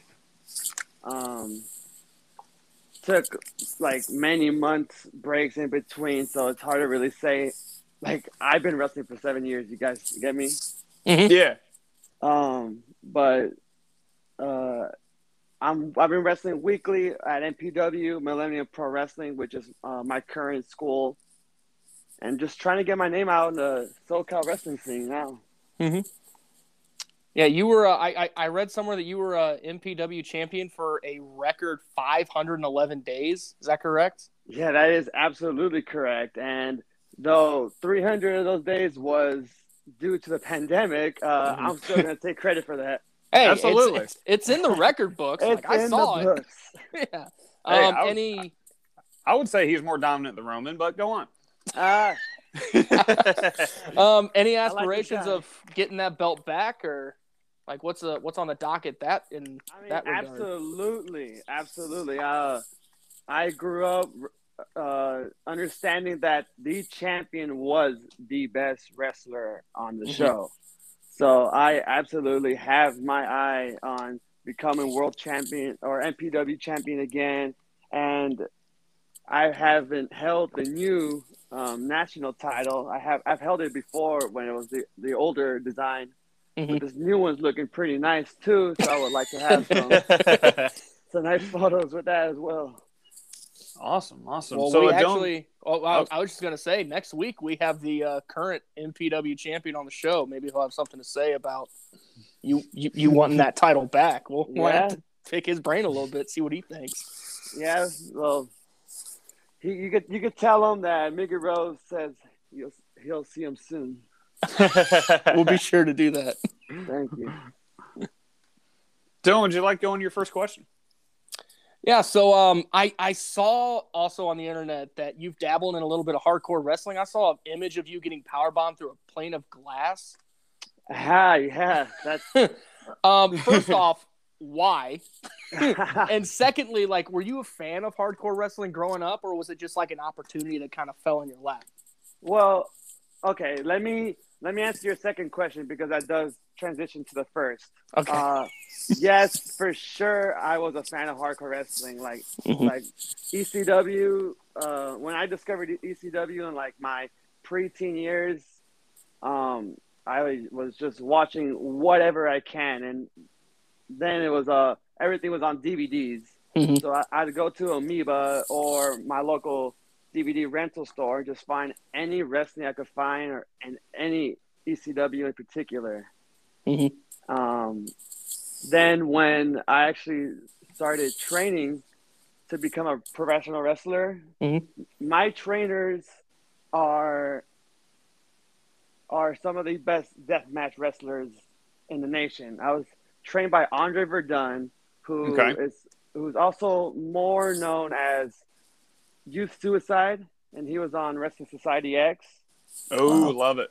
and he was trained by Supreme, and Supreme is a deathmatch XPW legend. Mhm. Um, Okay.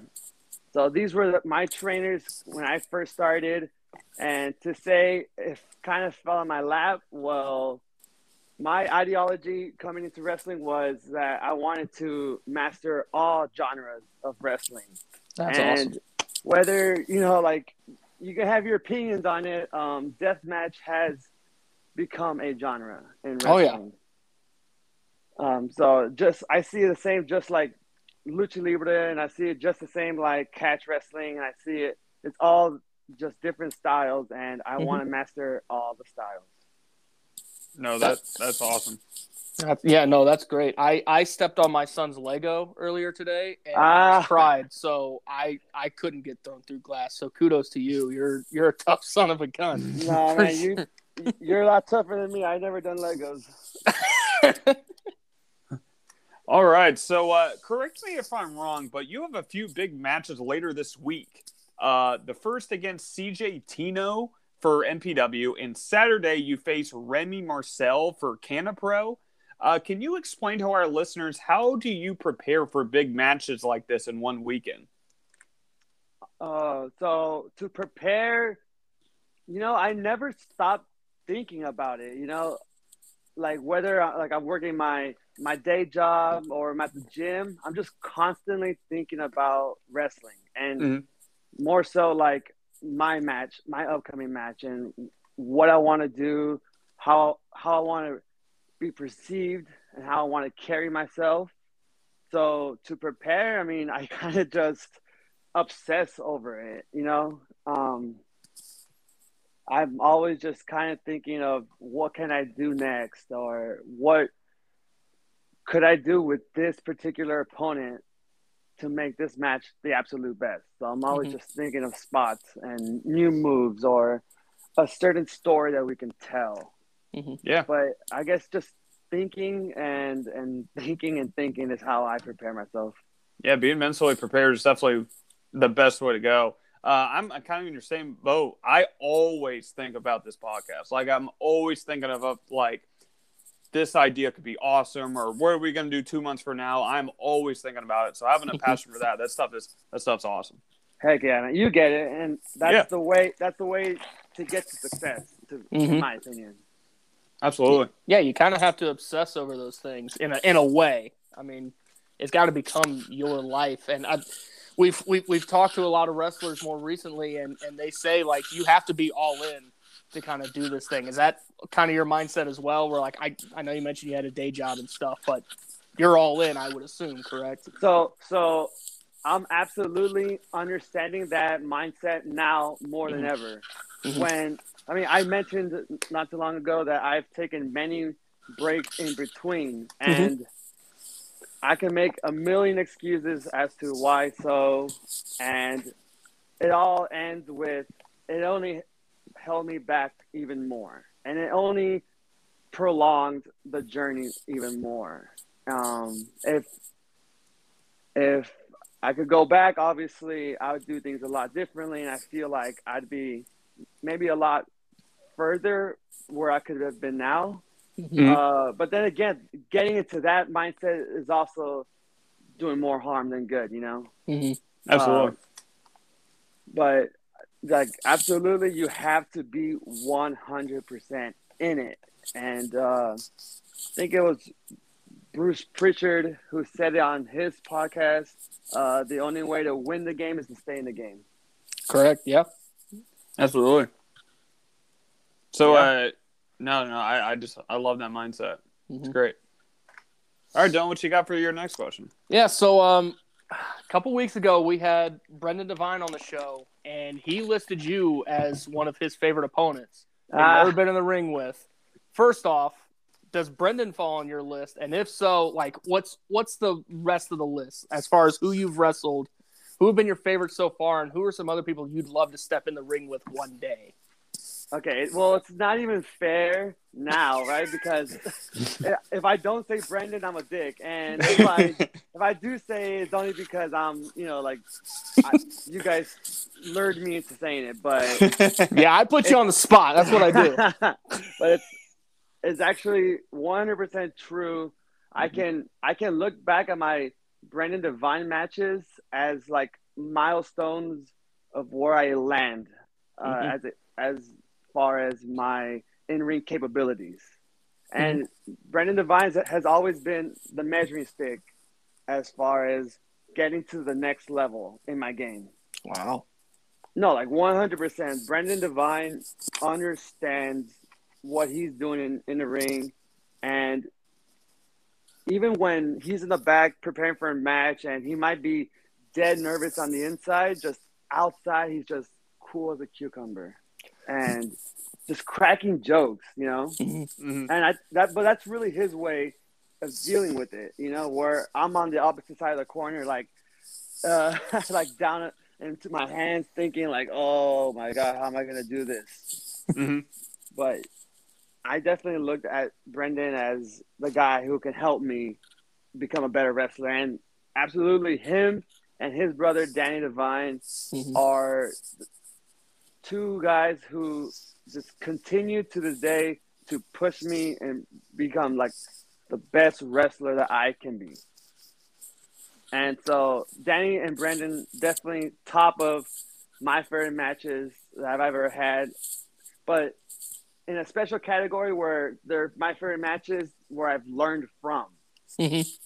where I've really learned a valuable lesson from these guys. And I would also lump Ray Rosas, who is my current coach and head of the MPW um, training school.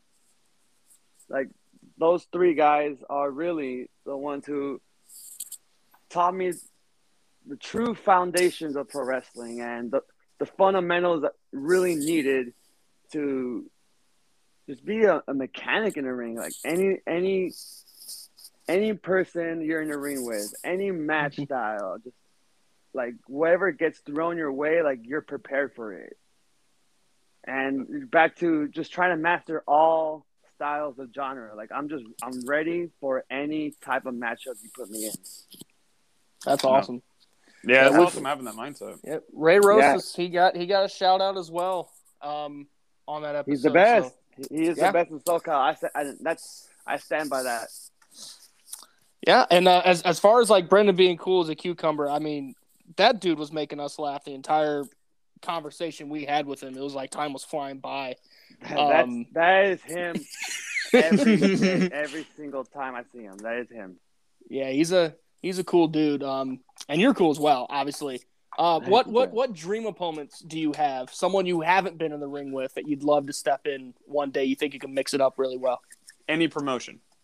Damn. I mean, if this is the dream, Mhm. like it's hard. It's hard to say because I mean, how can I possibly choose one?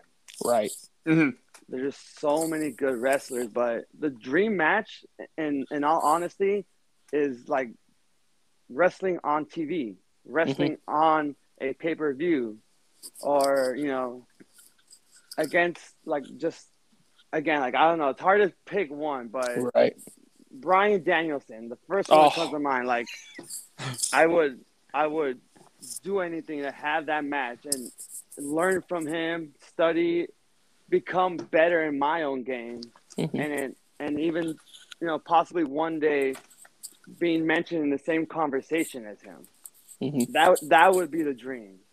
Um, I always mention Jonathan Gresham is like another dream match, like a guy I just want to step in there and just learn from. Mhm.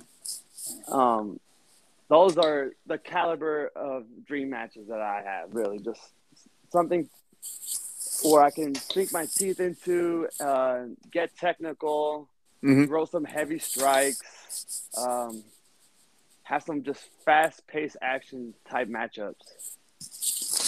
Uh, two two names that I um I was kind of when I was watching your matches that I thought about that kind of actually reminded me of you that I think you would do really well against. Uh, the first one is Daniel Garcia from AEW. I feel like you guys would have just a technical warfare, and uh, the second one I think would be Davey Richards. I think you and Davey Richards would be really good as well. Yes, that right there are two dream name matches. Absolutely. Um, and I, I watched both those guys. I mean, Davey Richards was someone I was watching when I first got into independent pro wrestling, uh, Mhm. and I was regularly attending PWG shows uh, Mhm. where I would see Davey Richards, and I saw Ray Rosas there for the first time as well, which is just a fun, um, you know, full circle for me to uh, finally get to learn under his wing. And No. absolutely, like Daniel Garcia is up and coming, and he's already established himself as one of being one of the best technicals in the game right now. Another really good technical wrestler is Angelico from AEW. He's on Lucha Underground as well. I don't know if you know much of him, but he is phenomenal. Yes, yeah, I, I, I, I'm well aware of his work, and and another, going back to just trying to master every genre. Like I, Mhm. I have fundamentals, strong fundamentals in lucha libre, and obviously coming from my heritage, uh, my family is from Mexico, um, and I would, you know, I have fond memories of visiting my grandmother and having my grandpa watching Triple A, you know, as I'm passing the room. Wow. Um, and I just never, I never, I I lost my train of thought there, but It absolutely, absolutely, uh, Angelico would be another great matchup for me, and to push me to get my lucha out, out more and see how I can combine it with who Miggy Rose is now and the technical side that I've been trying to incorporate more. Like, how can I, how can I combine groundwork and then get up and do you know rope flips? Yeah, Mhm. absolutely. Like that, that'd be a really fun match to put together. Hey, um, MLW, you should sign this guy. I mean, they're doing a lot of the lucha stuff now, so MLW would be a perfect spot for you right now. So make sure you go sign this guy, MLW. Anyway, thank you So- for the shout out, dude. Wow. Right. so uh, I want to talk about ring work for a second. I was watching a match of yours, I believe, at the I Need a Hero MPW event, and you did a really sick combo where you buckled your opponent's arm on the top rope as you were falling out of the ring, and then you followed it with like a leaping shoulder breaker. That ruled. But is there any other combos or series of moves that you do that are unique, at least in your eyes? Yeah, at least in my eyes, because it's hard, so hard to be unique nowadays. Yes. Mhm. And uh, wrestling is just like music. Like there, there are only so many notes that you can string together. Uh, Mhm. There's so many chords. You know, I don't know how familiar you guys are with music, but Mhm. mu- like wrestling is just so hard. But uh, off the top of my head, I really do like to combine uh, a combination of a German suplex into a running knee that I 100% ripped off Bryan Danielson. I was just thinking about him. Yep. Yeah, and I just I do it to a I do it to a kneeled opponent instead, and I uh, also another rip off move. You know, back to just so hard to be unique. But I I also combined the disaster kick, and I don't have a special name for it. It's Mhm. literally I call it the disaster kick because Mhm. I took it from Cody Rhodes. No, John Morrison throws a mean one too. Oh yeah, no, yeah. John Morrison's disaster kick is great. crazy. But those those those are that's a combo I like to throw together. Um, you know, yeah, I guess it's mostly like a a strike grappling combo. Yeah. I'm trying to think of maybe a a, a mat based combo I throw together, but when you're like in there chaining, uh, just you don't have a, a set pattern. You know, you just go with the feel. Yeah. Mhm. And Absolutely. you gotta read you gotta read your opponent and you just gotta understand how the human body works. No, absolutely. It's just kind of in the moment kind of thing. Yeah. So Dylan, uh, go on. Or were Yeah. you trying to say something, Dylan? Well, no, I was gonna say right, right before you hopped on, Kyle and I were talking about the news surrounding Cody Rhodes, and now that you brought him up, I'm gonna pick your brain a little bit. Go do you for honest? Do you honestly think he's going back to WWE, or I mean, is that is, is that the move? Uh, And if so, like, how's he gonna do? Now that now, now that you brought it up, let's just talk wrestling right now. Yeah. Uh yeah, for sure. I Put you on the I'll spot really- again. This yeah, man just said me on our name. Spot. I don't have I don't have any like insider information, so I'm Well, like, no. the perfect guy to ask. I don't know squat shit. Um, if it if it is true, good for him because I'm sure he's would be leaving for a lot more money. Yes. Oh, uh, oh yeah. I, I'm sure in his mind he has unfinished business. You know, like he went through the WWE system and uh, probably in his mind ended unfavorably for him.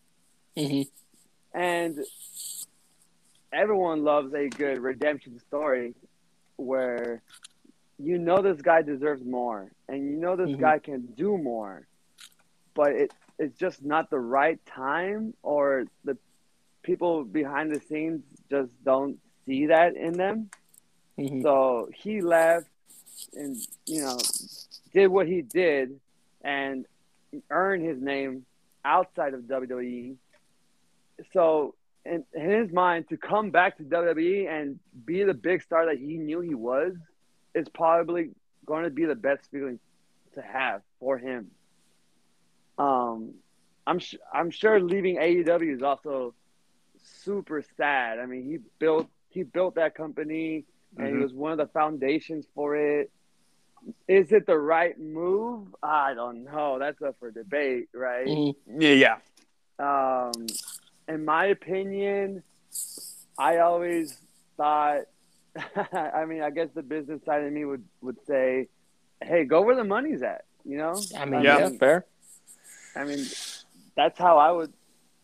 That's maybe how I would view it. Just is it the right? Is it for the right money? Is it the right time in my career? Absolutely. And he's on top of the world right now, so he can do what he wants. you know? Yeah. Yeah, that's fair. What do you think, Dylan? I don't know. I'm not a big Cody Rhodes guy, but I uh, Quick. but I mean, my- I, I, I, I like what he's done more than you know. He's gonna go back to being Stardust in a month. That's my take. well, Damn, that's Well, bad. my thing my thing about this is like what else does he have to do in AEW? Like he's done basically everything he's done in AEW. And remember they they made a stipulation that uh, he could never challenge again for the AEW world title. So I mean it kind of was a good stipulation if he were to leave if you think about it. And he's done everything. Yeah, good on them for, for finally holding true to a stipulation. Eh, Absolutely. And uh, honestly, like you said, it's probably just what's the best decision for his family at this point. Um, he's going to get a lot of lot of money with this, and maybe it's just a new challenge. Like maybe he's going to go. He wants to face newer, younger stars like Austin Theory. You know, guys in that um, guys in that wing that kind of are new to him, and he wants to just branch out and face new people. But We'll see. We'll see Yeah. what happens. all right, Dylan, what's your next question? Yeah, so um, I'm I'm happy we kind of talked about how AEW kept with a long term booking because that's something that big uh, wrestling promotions don't do. Uh, Brendan mentioned on the show a couple weeks ago that MPW really focuses on the storytelling aspect of wrestling, not just throw two guys in the ring and here we go. Um, that there's actual feuds and actual storylines leading into a match. What, um, as maybe your own personal career, what's probably the best story that you have been a part of? Like your favorite feud, I guess, something that's more long term than just a one off match. So, the first one that pops into my head, uh, this is going back to my year one. Mhm. And this is back in 2015, 2016, when I was still wrestling at my first original school, uh, UEW, Underground Empire Wrestling. Cool. And this is the story where I met Ray Rosas. And at that time, he was coming well, he had um, been unceremoniously um, exiled from his OG school at Santino Bros Wrestling. Hmm. And so he came to UEW, and he had he had his friends, um, or his his old schoolmates from Santino's who were also not in favor at the school at, at the time Mm-hmm. um, and it was it was Big Tito, it was Rico Dynamite, it was Che Cabrera. And Okay. At the time, there was another student also training with me named Demarco Wilson, and him, he and I, and actually Jungle Boy, was the, the rookies at the time there. Mm-hmm. So in this in this time, Ray Rose is, is coming to the ring. Uh, he's approached by his his old friends at Santino Bros, and it looks like they're gonna circle him and they're gonna and they're gonna attack him. And here comes Demarco and I running from the back, um, coming to the rescue. Uh, every- oh, I, I should I also forgot to mention, which is a very important detail that Ray Rosas came down with a Santino Bros wrestling shirt, had had ripped it off, revealed an Underground Empire wrestling shirt underneath, showing his allegiance to bring out you know the three guys to attack him. And here comes DeMarco and I sliding to save him. It looks like we're all about to start throwing down, and then Ray Rosas turns around and gives me a low blow. And then he they attack DeMarco. They rip off the sh- Ray Rosas rips off another shirt, three layers. reveals uh, a T-shirt that's called Hate, and it's a, a faction they formed right there, the four of them. Hmm. So they they swerved everyone, thinking Ray Rosas was was finally a UEW true, a true uh true heart. Is that even a word? You know, when Yeah. you're like Yeah. dedicated, I guess. You know. Yeah. And from there, it led to me having matches one on one, two on two. Uh, I even remember like a Survivor Series style matchup. Hmm. And this led me to a bunch of different combinations of matches with these guys who are staples in Southern California. Mhm. And that's where, you know, it being my rookie year was is where I did a lot of my learning. That's awesome. No, that's awesome story. Yeah, it's better storytelling than AEW and WWE do right now. Oh, stop. We're all trying. that that that feud also had led to the return of Supreme, who had taken some time off, Hmm. and it also had a a very cool. Or no, that actually led to. I was going to mention Rob Black, but that was a Supreme and and Rob Black story that I think hate was sprinkled in somehow. Gotcha. It didn't last long. Rob, Rob Black left maybe the next month. no, I, I like the question, Dylan. That was a good question. Um, I'm, No, I'm, that- I'm, I'm full of them. yeah, keep them coming, guys. okay, so as we all know, character work in wrestling is so important, especially nowadays. Uh, what is the inspiration for your current character, and how do you put your character persona into your promos? Character work is so important, and Mhm. that's something that I'm only figuring out now. Gotcha. Um, to to ask me like who Miggy Rose is, I honestly couldn't tell you. I Mhm. honestly don't have the words to describe it. Like, it's just something you have to see, and if you get it, you get it, and if you don't, you know, then I guess you just don't. yeah. but I definitely, I definitely do turn up my own personality up to eleven. Like that's that's who Miggy Rose is. Um, and I've come to learn that things that I kind of just do spontaneously is what I do best. Hmm. And it's it's just hard to describe when you're in the ring because like you're in the moment, but you're not really in the moment. You know Mhm. Yeah. and I guess some everyone perceives it differently. I'm only I'm only describing how I see it, but it's like I'm I'm in the moment, but I'm also like on the outside looking in, and I'll do something or I'll say something, and it's just so over the top and it's so ridiculous, but like somehow it works. Gotcha. Um, I've learned I've learned that Miggy Rose is is a loud, obnoxious, just you know the cruelest guy in the room, and a moniker that I always walked around with was Miggy versus the venue, and which is more of a mindset that I would think about when getting into Miggy Rose character, you know, Miggy Rose Mhm. mode. Um, and it was the smallest guy in the room who thought he was the biggest guy in the room, and he he'd make you think he'd make you believe it. No, Um, that's awesome.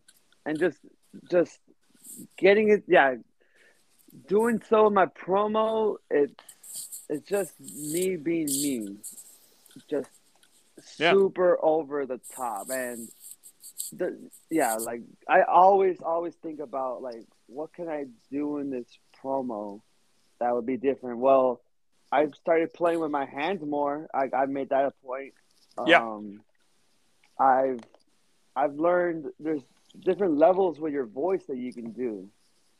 Uh, you don't have to be one tone all across the board, and just getting loud isn't tones either. You know, there's Mhm. different tones Yeah. of of mid voice, and there's different tones of loud. Um, just yeah, I mean to say. I couldn't tell you I have a grasp on Miggy Rose because I'm still learning Miggy Rose now, Mhm.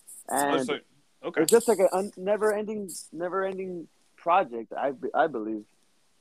No, that's awesome. You basically an open book. You kind of have your own definition of yourself, and for the viewer, they can have their own definition of your character. So that's awesome.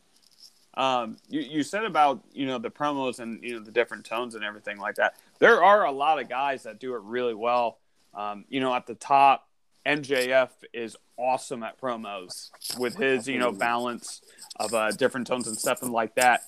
I mentioned MLW. There's a guy named Richard Holliday. He's really, really good at promos as well. Uh, Dylan, I don't know if you're familiar with him, but uh, he's also really, really good with stuff like that in promos. So it's just something that you'll uh, perfect once you get more experience. So absolutely, just and at MPW, that's why I feel I'm at the right place and at the right school because having the luxury of being on a weekly show is definitely the most beneficial way to learn.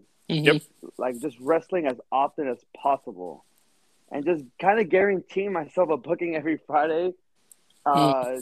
definitely, definitely is a huge advantage. And just just working at MPW alone since the pandemic, since pro wrestling shows have been allowed to start uh, running again since the Yep. pandemic, I feel like this run in particular has definitely pushed me to the next level. absolutely.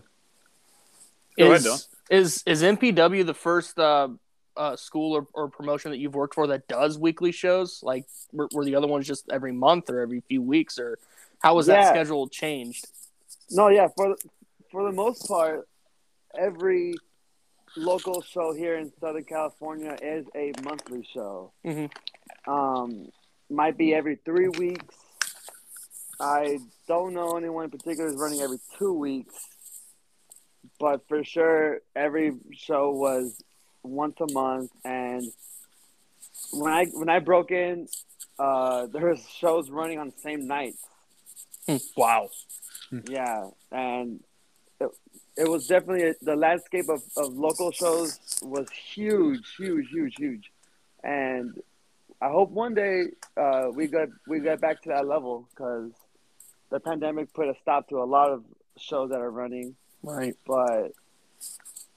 Um, Raise the Bar has been killing it. Prestige has been killing it. Mhm. L- LA Fights just broke out, and of course, you know MPW and Level Up. Like, we're the foundation of, of Southern California.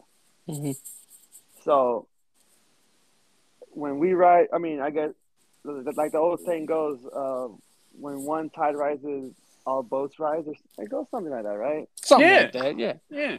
You guys get the gist. Yeah, I know what you mean. Yeah. Yeah. yeah. No, that was a good question. Uh, Dylan, do you have a do you have any more questions for him? Yeah, so um, I, I I know MPW obviously based out of Southern California. It sounds like you've done a lot of work in the state of California. Where's where's some other places that you've uh, traveled to? Um, maybe outside of the state, some cool places that you've been. Um, and do you have any fun stories of being on the road? So the first trip that stands out to me was my first match in Tijuana, Mexico. Awesome. and it was a private booking for it was a it was a private party for a dental company. I know, That's- I know. So check this out. I Mhm. I'm asked to do the show, and I'm riding with Supreme and Michael Kruger, who's a deathmatch, a professional wrestler specialized in deathmatch from Arizona Mhm. and it was the three of us drove down to, to Mexico. I thought it was going to be a one on one with Michael Kruger. When we get there, turns out I'm teaming up with Supreme and Michael Kruger, and we're facing Damien six six six, Bestia six six six, and Psicosis in a Oh. death match. Wow. Ooh. And I'm like two years in, and I've had maybe one or two death matches under my belt, and I've Mhm. had maybe a handful, maybe five or six regular singles matches. So I'm like fairly new. I'm like super young, super green, um, and oh yeah, and their and their manager, they were managed by Konnan. Oh, love Konnan. dude. Like, so Love 'em. check that match out for a private dentist company. Man, those uh, Oh. those dentists are into some stuff. They're Love- in it. but they loved it. They loved it. I mean, I don't know how much wrestling they actually liked, but Mhm. the show was phenomenal. The production was outrageous, but incredible. Um, and the match was the match what it was. You know, it was it was what it was, and we got we got through the match. I got to work with uh, you know a little bit with everyone. I took I took a bump on thumbtacks. I took a couple chair shots. Um, the the finish was Bestia giving me a Canadian destroyer onto something, and yeah, it was just a really fun fun night. And afterwards, we were treated like kings. I mean, everyone wanted photos of us. They didn't even know who I was, and they wanted photos with me. And I'm Wow. just covered in blood.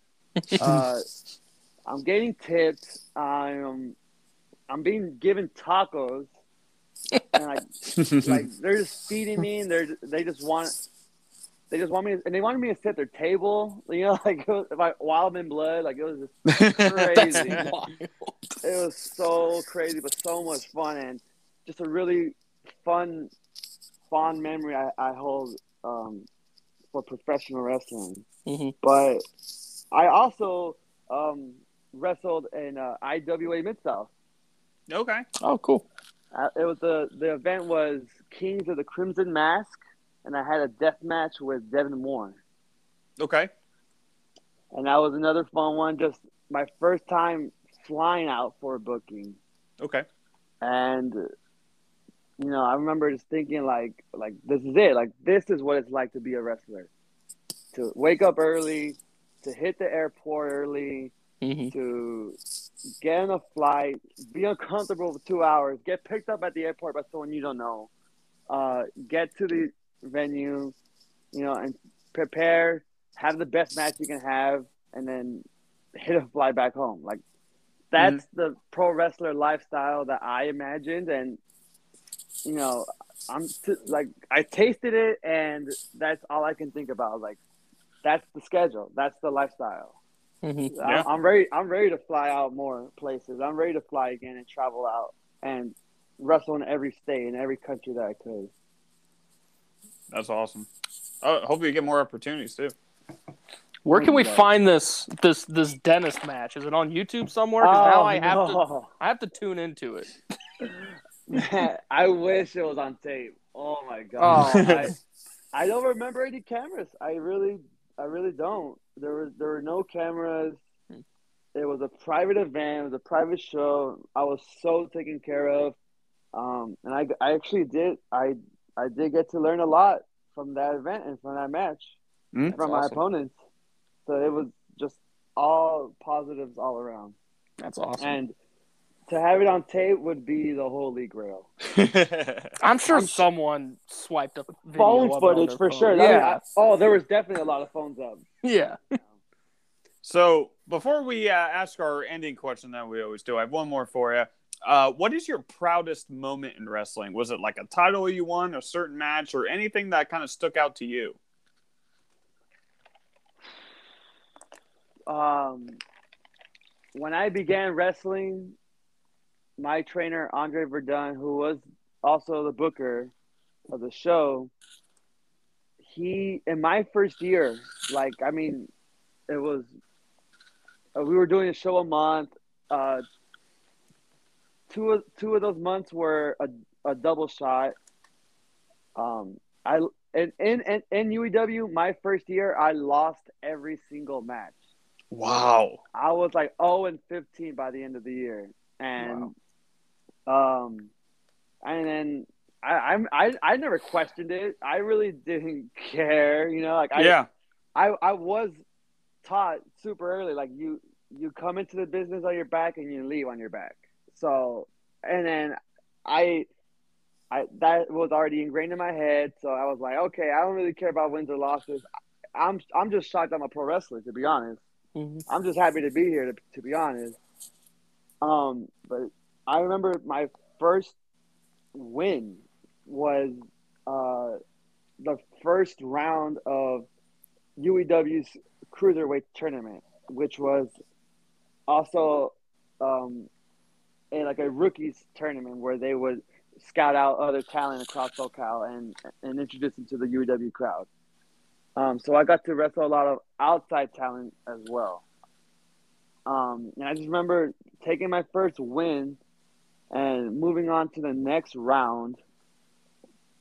Um, and actually winning that whole tournament. That my Wow. first win, my first win were were three back to back. Well, it was a two day event, so I had the Mhm. one on um, the one on Saturday, and then the, the double win on Sunday, and I won the cup. And I remembered like, wow, like this is actually a really good feeling. Like Yeah. people were congratulating me. Um, I had people were asking me for a victory speech at the end, which was not prepared. It probably was the crappiest thing I ever, ever of all speech history. Um, yeah, I mean, or you know, like forget that. Like even just being in the ring for the first time, like man, Mhm. like what a victory that was. You know, Yeah. All the hard work paying off. for sure. Like I remember just circling the ring and like looking at the people, and it was just like, how the hell did I get here? Like how how am I doing this right now? This is so insane. Man, that's crazy. No, that, Yeah. that's a good answer. I like that a lot. All right, Kyle. I think it's time. Think, you think it's time? I think it's time. All right. So we have one more question that we always ask at the end. Uh, Dylan always gives me crap for this one, but uh, Yep. The big finish. yeah. So it's just a fun question, honestly, non wrestling related. You'll be Um, disappointed. Yeah, probably. Uh, anyway, what? So, what popular food would you be completely okay with not eating for the rest of your life? So I just I just mine, spit my water out. By the way, so mine is bacon. I'm not a bacon guy. I'm totally okay with not eating again for the rest of my life. Ice cream. I'm not a huge fan of it. I'd be okay with not. How eating it for the could you life. not be a fan of ice cream? I, I don't know, man. It's just it's it, it's not something that I need. You know what I mean? You're you're the heel, to be honest. yes. Yeah, yeah, that's what I hear. He is, Dylan- he is the I'm heel on this yeah. show. Yep. Yeah. He drinks Haterade every morning. Damn. Okay, well, one food like I have to like it, or No, no, I- no. So I already what- dislike it. So it's basically like what popular food that like a lot of people like that you're just like, nah, I- I'm good. Uh, ketchup, Ooh. gross. Oh, I love ketchup, man. I, eat I share that sentiment. everything, bro. Actually, I'm not a big fan of ketchup. You're you're the baby. You're the baby face. That's for sure. Yep, absolutely. No, dude, I eat ketchup with everything. I used to eat ketchup in pancakes when I was younger. I You're love just- ketchup. That's so. Who gross. does that? I when I was younger. Hey, maybe I'll try it again. Who knows? Maybe I still have the uh, taste bud. Pan- But pancakes is- and ice cream is the combo. Like not pancakes Really? and ketchup. pancakes and ice cream. Heck yeah, that, that's a dessert. That's breakfast and dessert. oh, you're getting you're making Dylan hungry right now, but uh, Oh, dude, I'm always hungry. oh, no. so you got to catch ketchup? Anything else? Uh man, something that I mean a lot of people like that I don't. I mean, It's definitely the best question you've ever been asked. I assume. Hey, I've been I've been stumped. Kudos. Out of all the questions, this is the one that gets me. I mean, I know there's a lot of food that I don't like. yeah, I mean, oysters. Like, uh, do people like oysters? I love oysters. Jesus, that's. I mean, just being from you know back east, you know, I, I'm not, you know, I, I was born in Vermont, so I, I love all seafood. wow. So that was like a snack for you guys. Yeah, basically. yeah, I'm weird. Yeah. It was Yeah, Doritos and oysters up there in Vermont. Clearly. Together. No, I, I just love Doritos. I mean, he puts he puts ketchup on pancakes. So Hey, I'm I Oh, I- used to. I, I Yeah. should. I should try it. I should try it again. gross. Yeah, I want I want to see you eat it, and I want I want to see if you actually like it. Yep. You know, We'll maybe put I it- will send you a video. Maybe, we'll maybe I'll, maybe I'll, I'll get some pancakes. I'll try. I'll send you a video, and then maybe you can send one back of you eating an oyster or something. Okay, that, that sounds like a deal. That's gross. And you, you got any more questions for uh, Miggy Rose here, Don? No, I can guarantee you'll never be asked that question on another show. ever. You'll, Yeah. you'll you'll remember us. Yes. Yes, Hey, at the very least. hey, Yeah. when you get big, don't forget Yep. about us. You'll remember Yeah. that question. I'll always remember the guy who eats pancakes with ketchup. I'll Yeah. always Yeah. remember that guy. There you go. All right. So uh, to wrap things up here, we really do appreciate you, Miggy, for taking the time to talk to us. Uh, we're Yeah, gonna guys. spread as much possible or support as much possible to you. So go follow him on Twitter at AKA Miggy Rose. If you have any shows in the Midwest, let us know so we can come check them out. But that's it for us. We're on the road to WWE's WrestleMania Elimination Chamber. It's not what it's called. and uh, we will catch you guys next week. Thanks again, Miggy. Thank you so much, guys. This was so Yeah. much fun. Yeah, have a good one. I'll see you guys.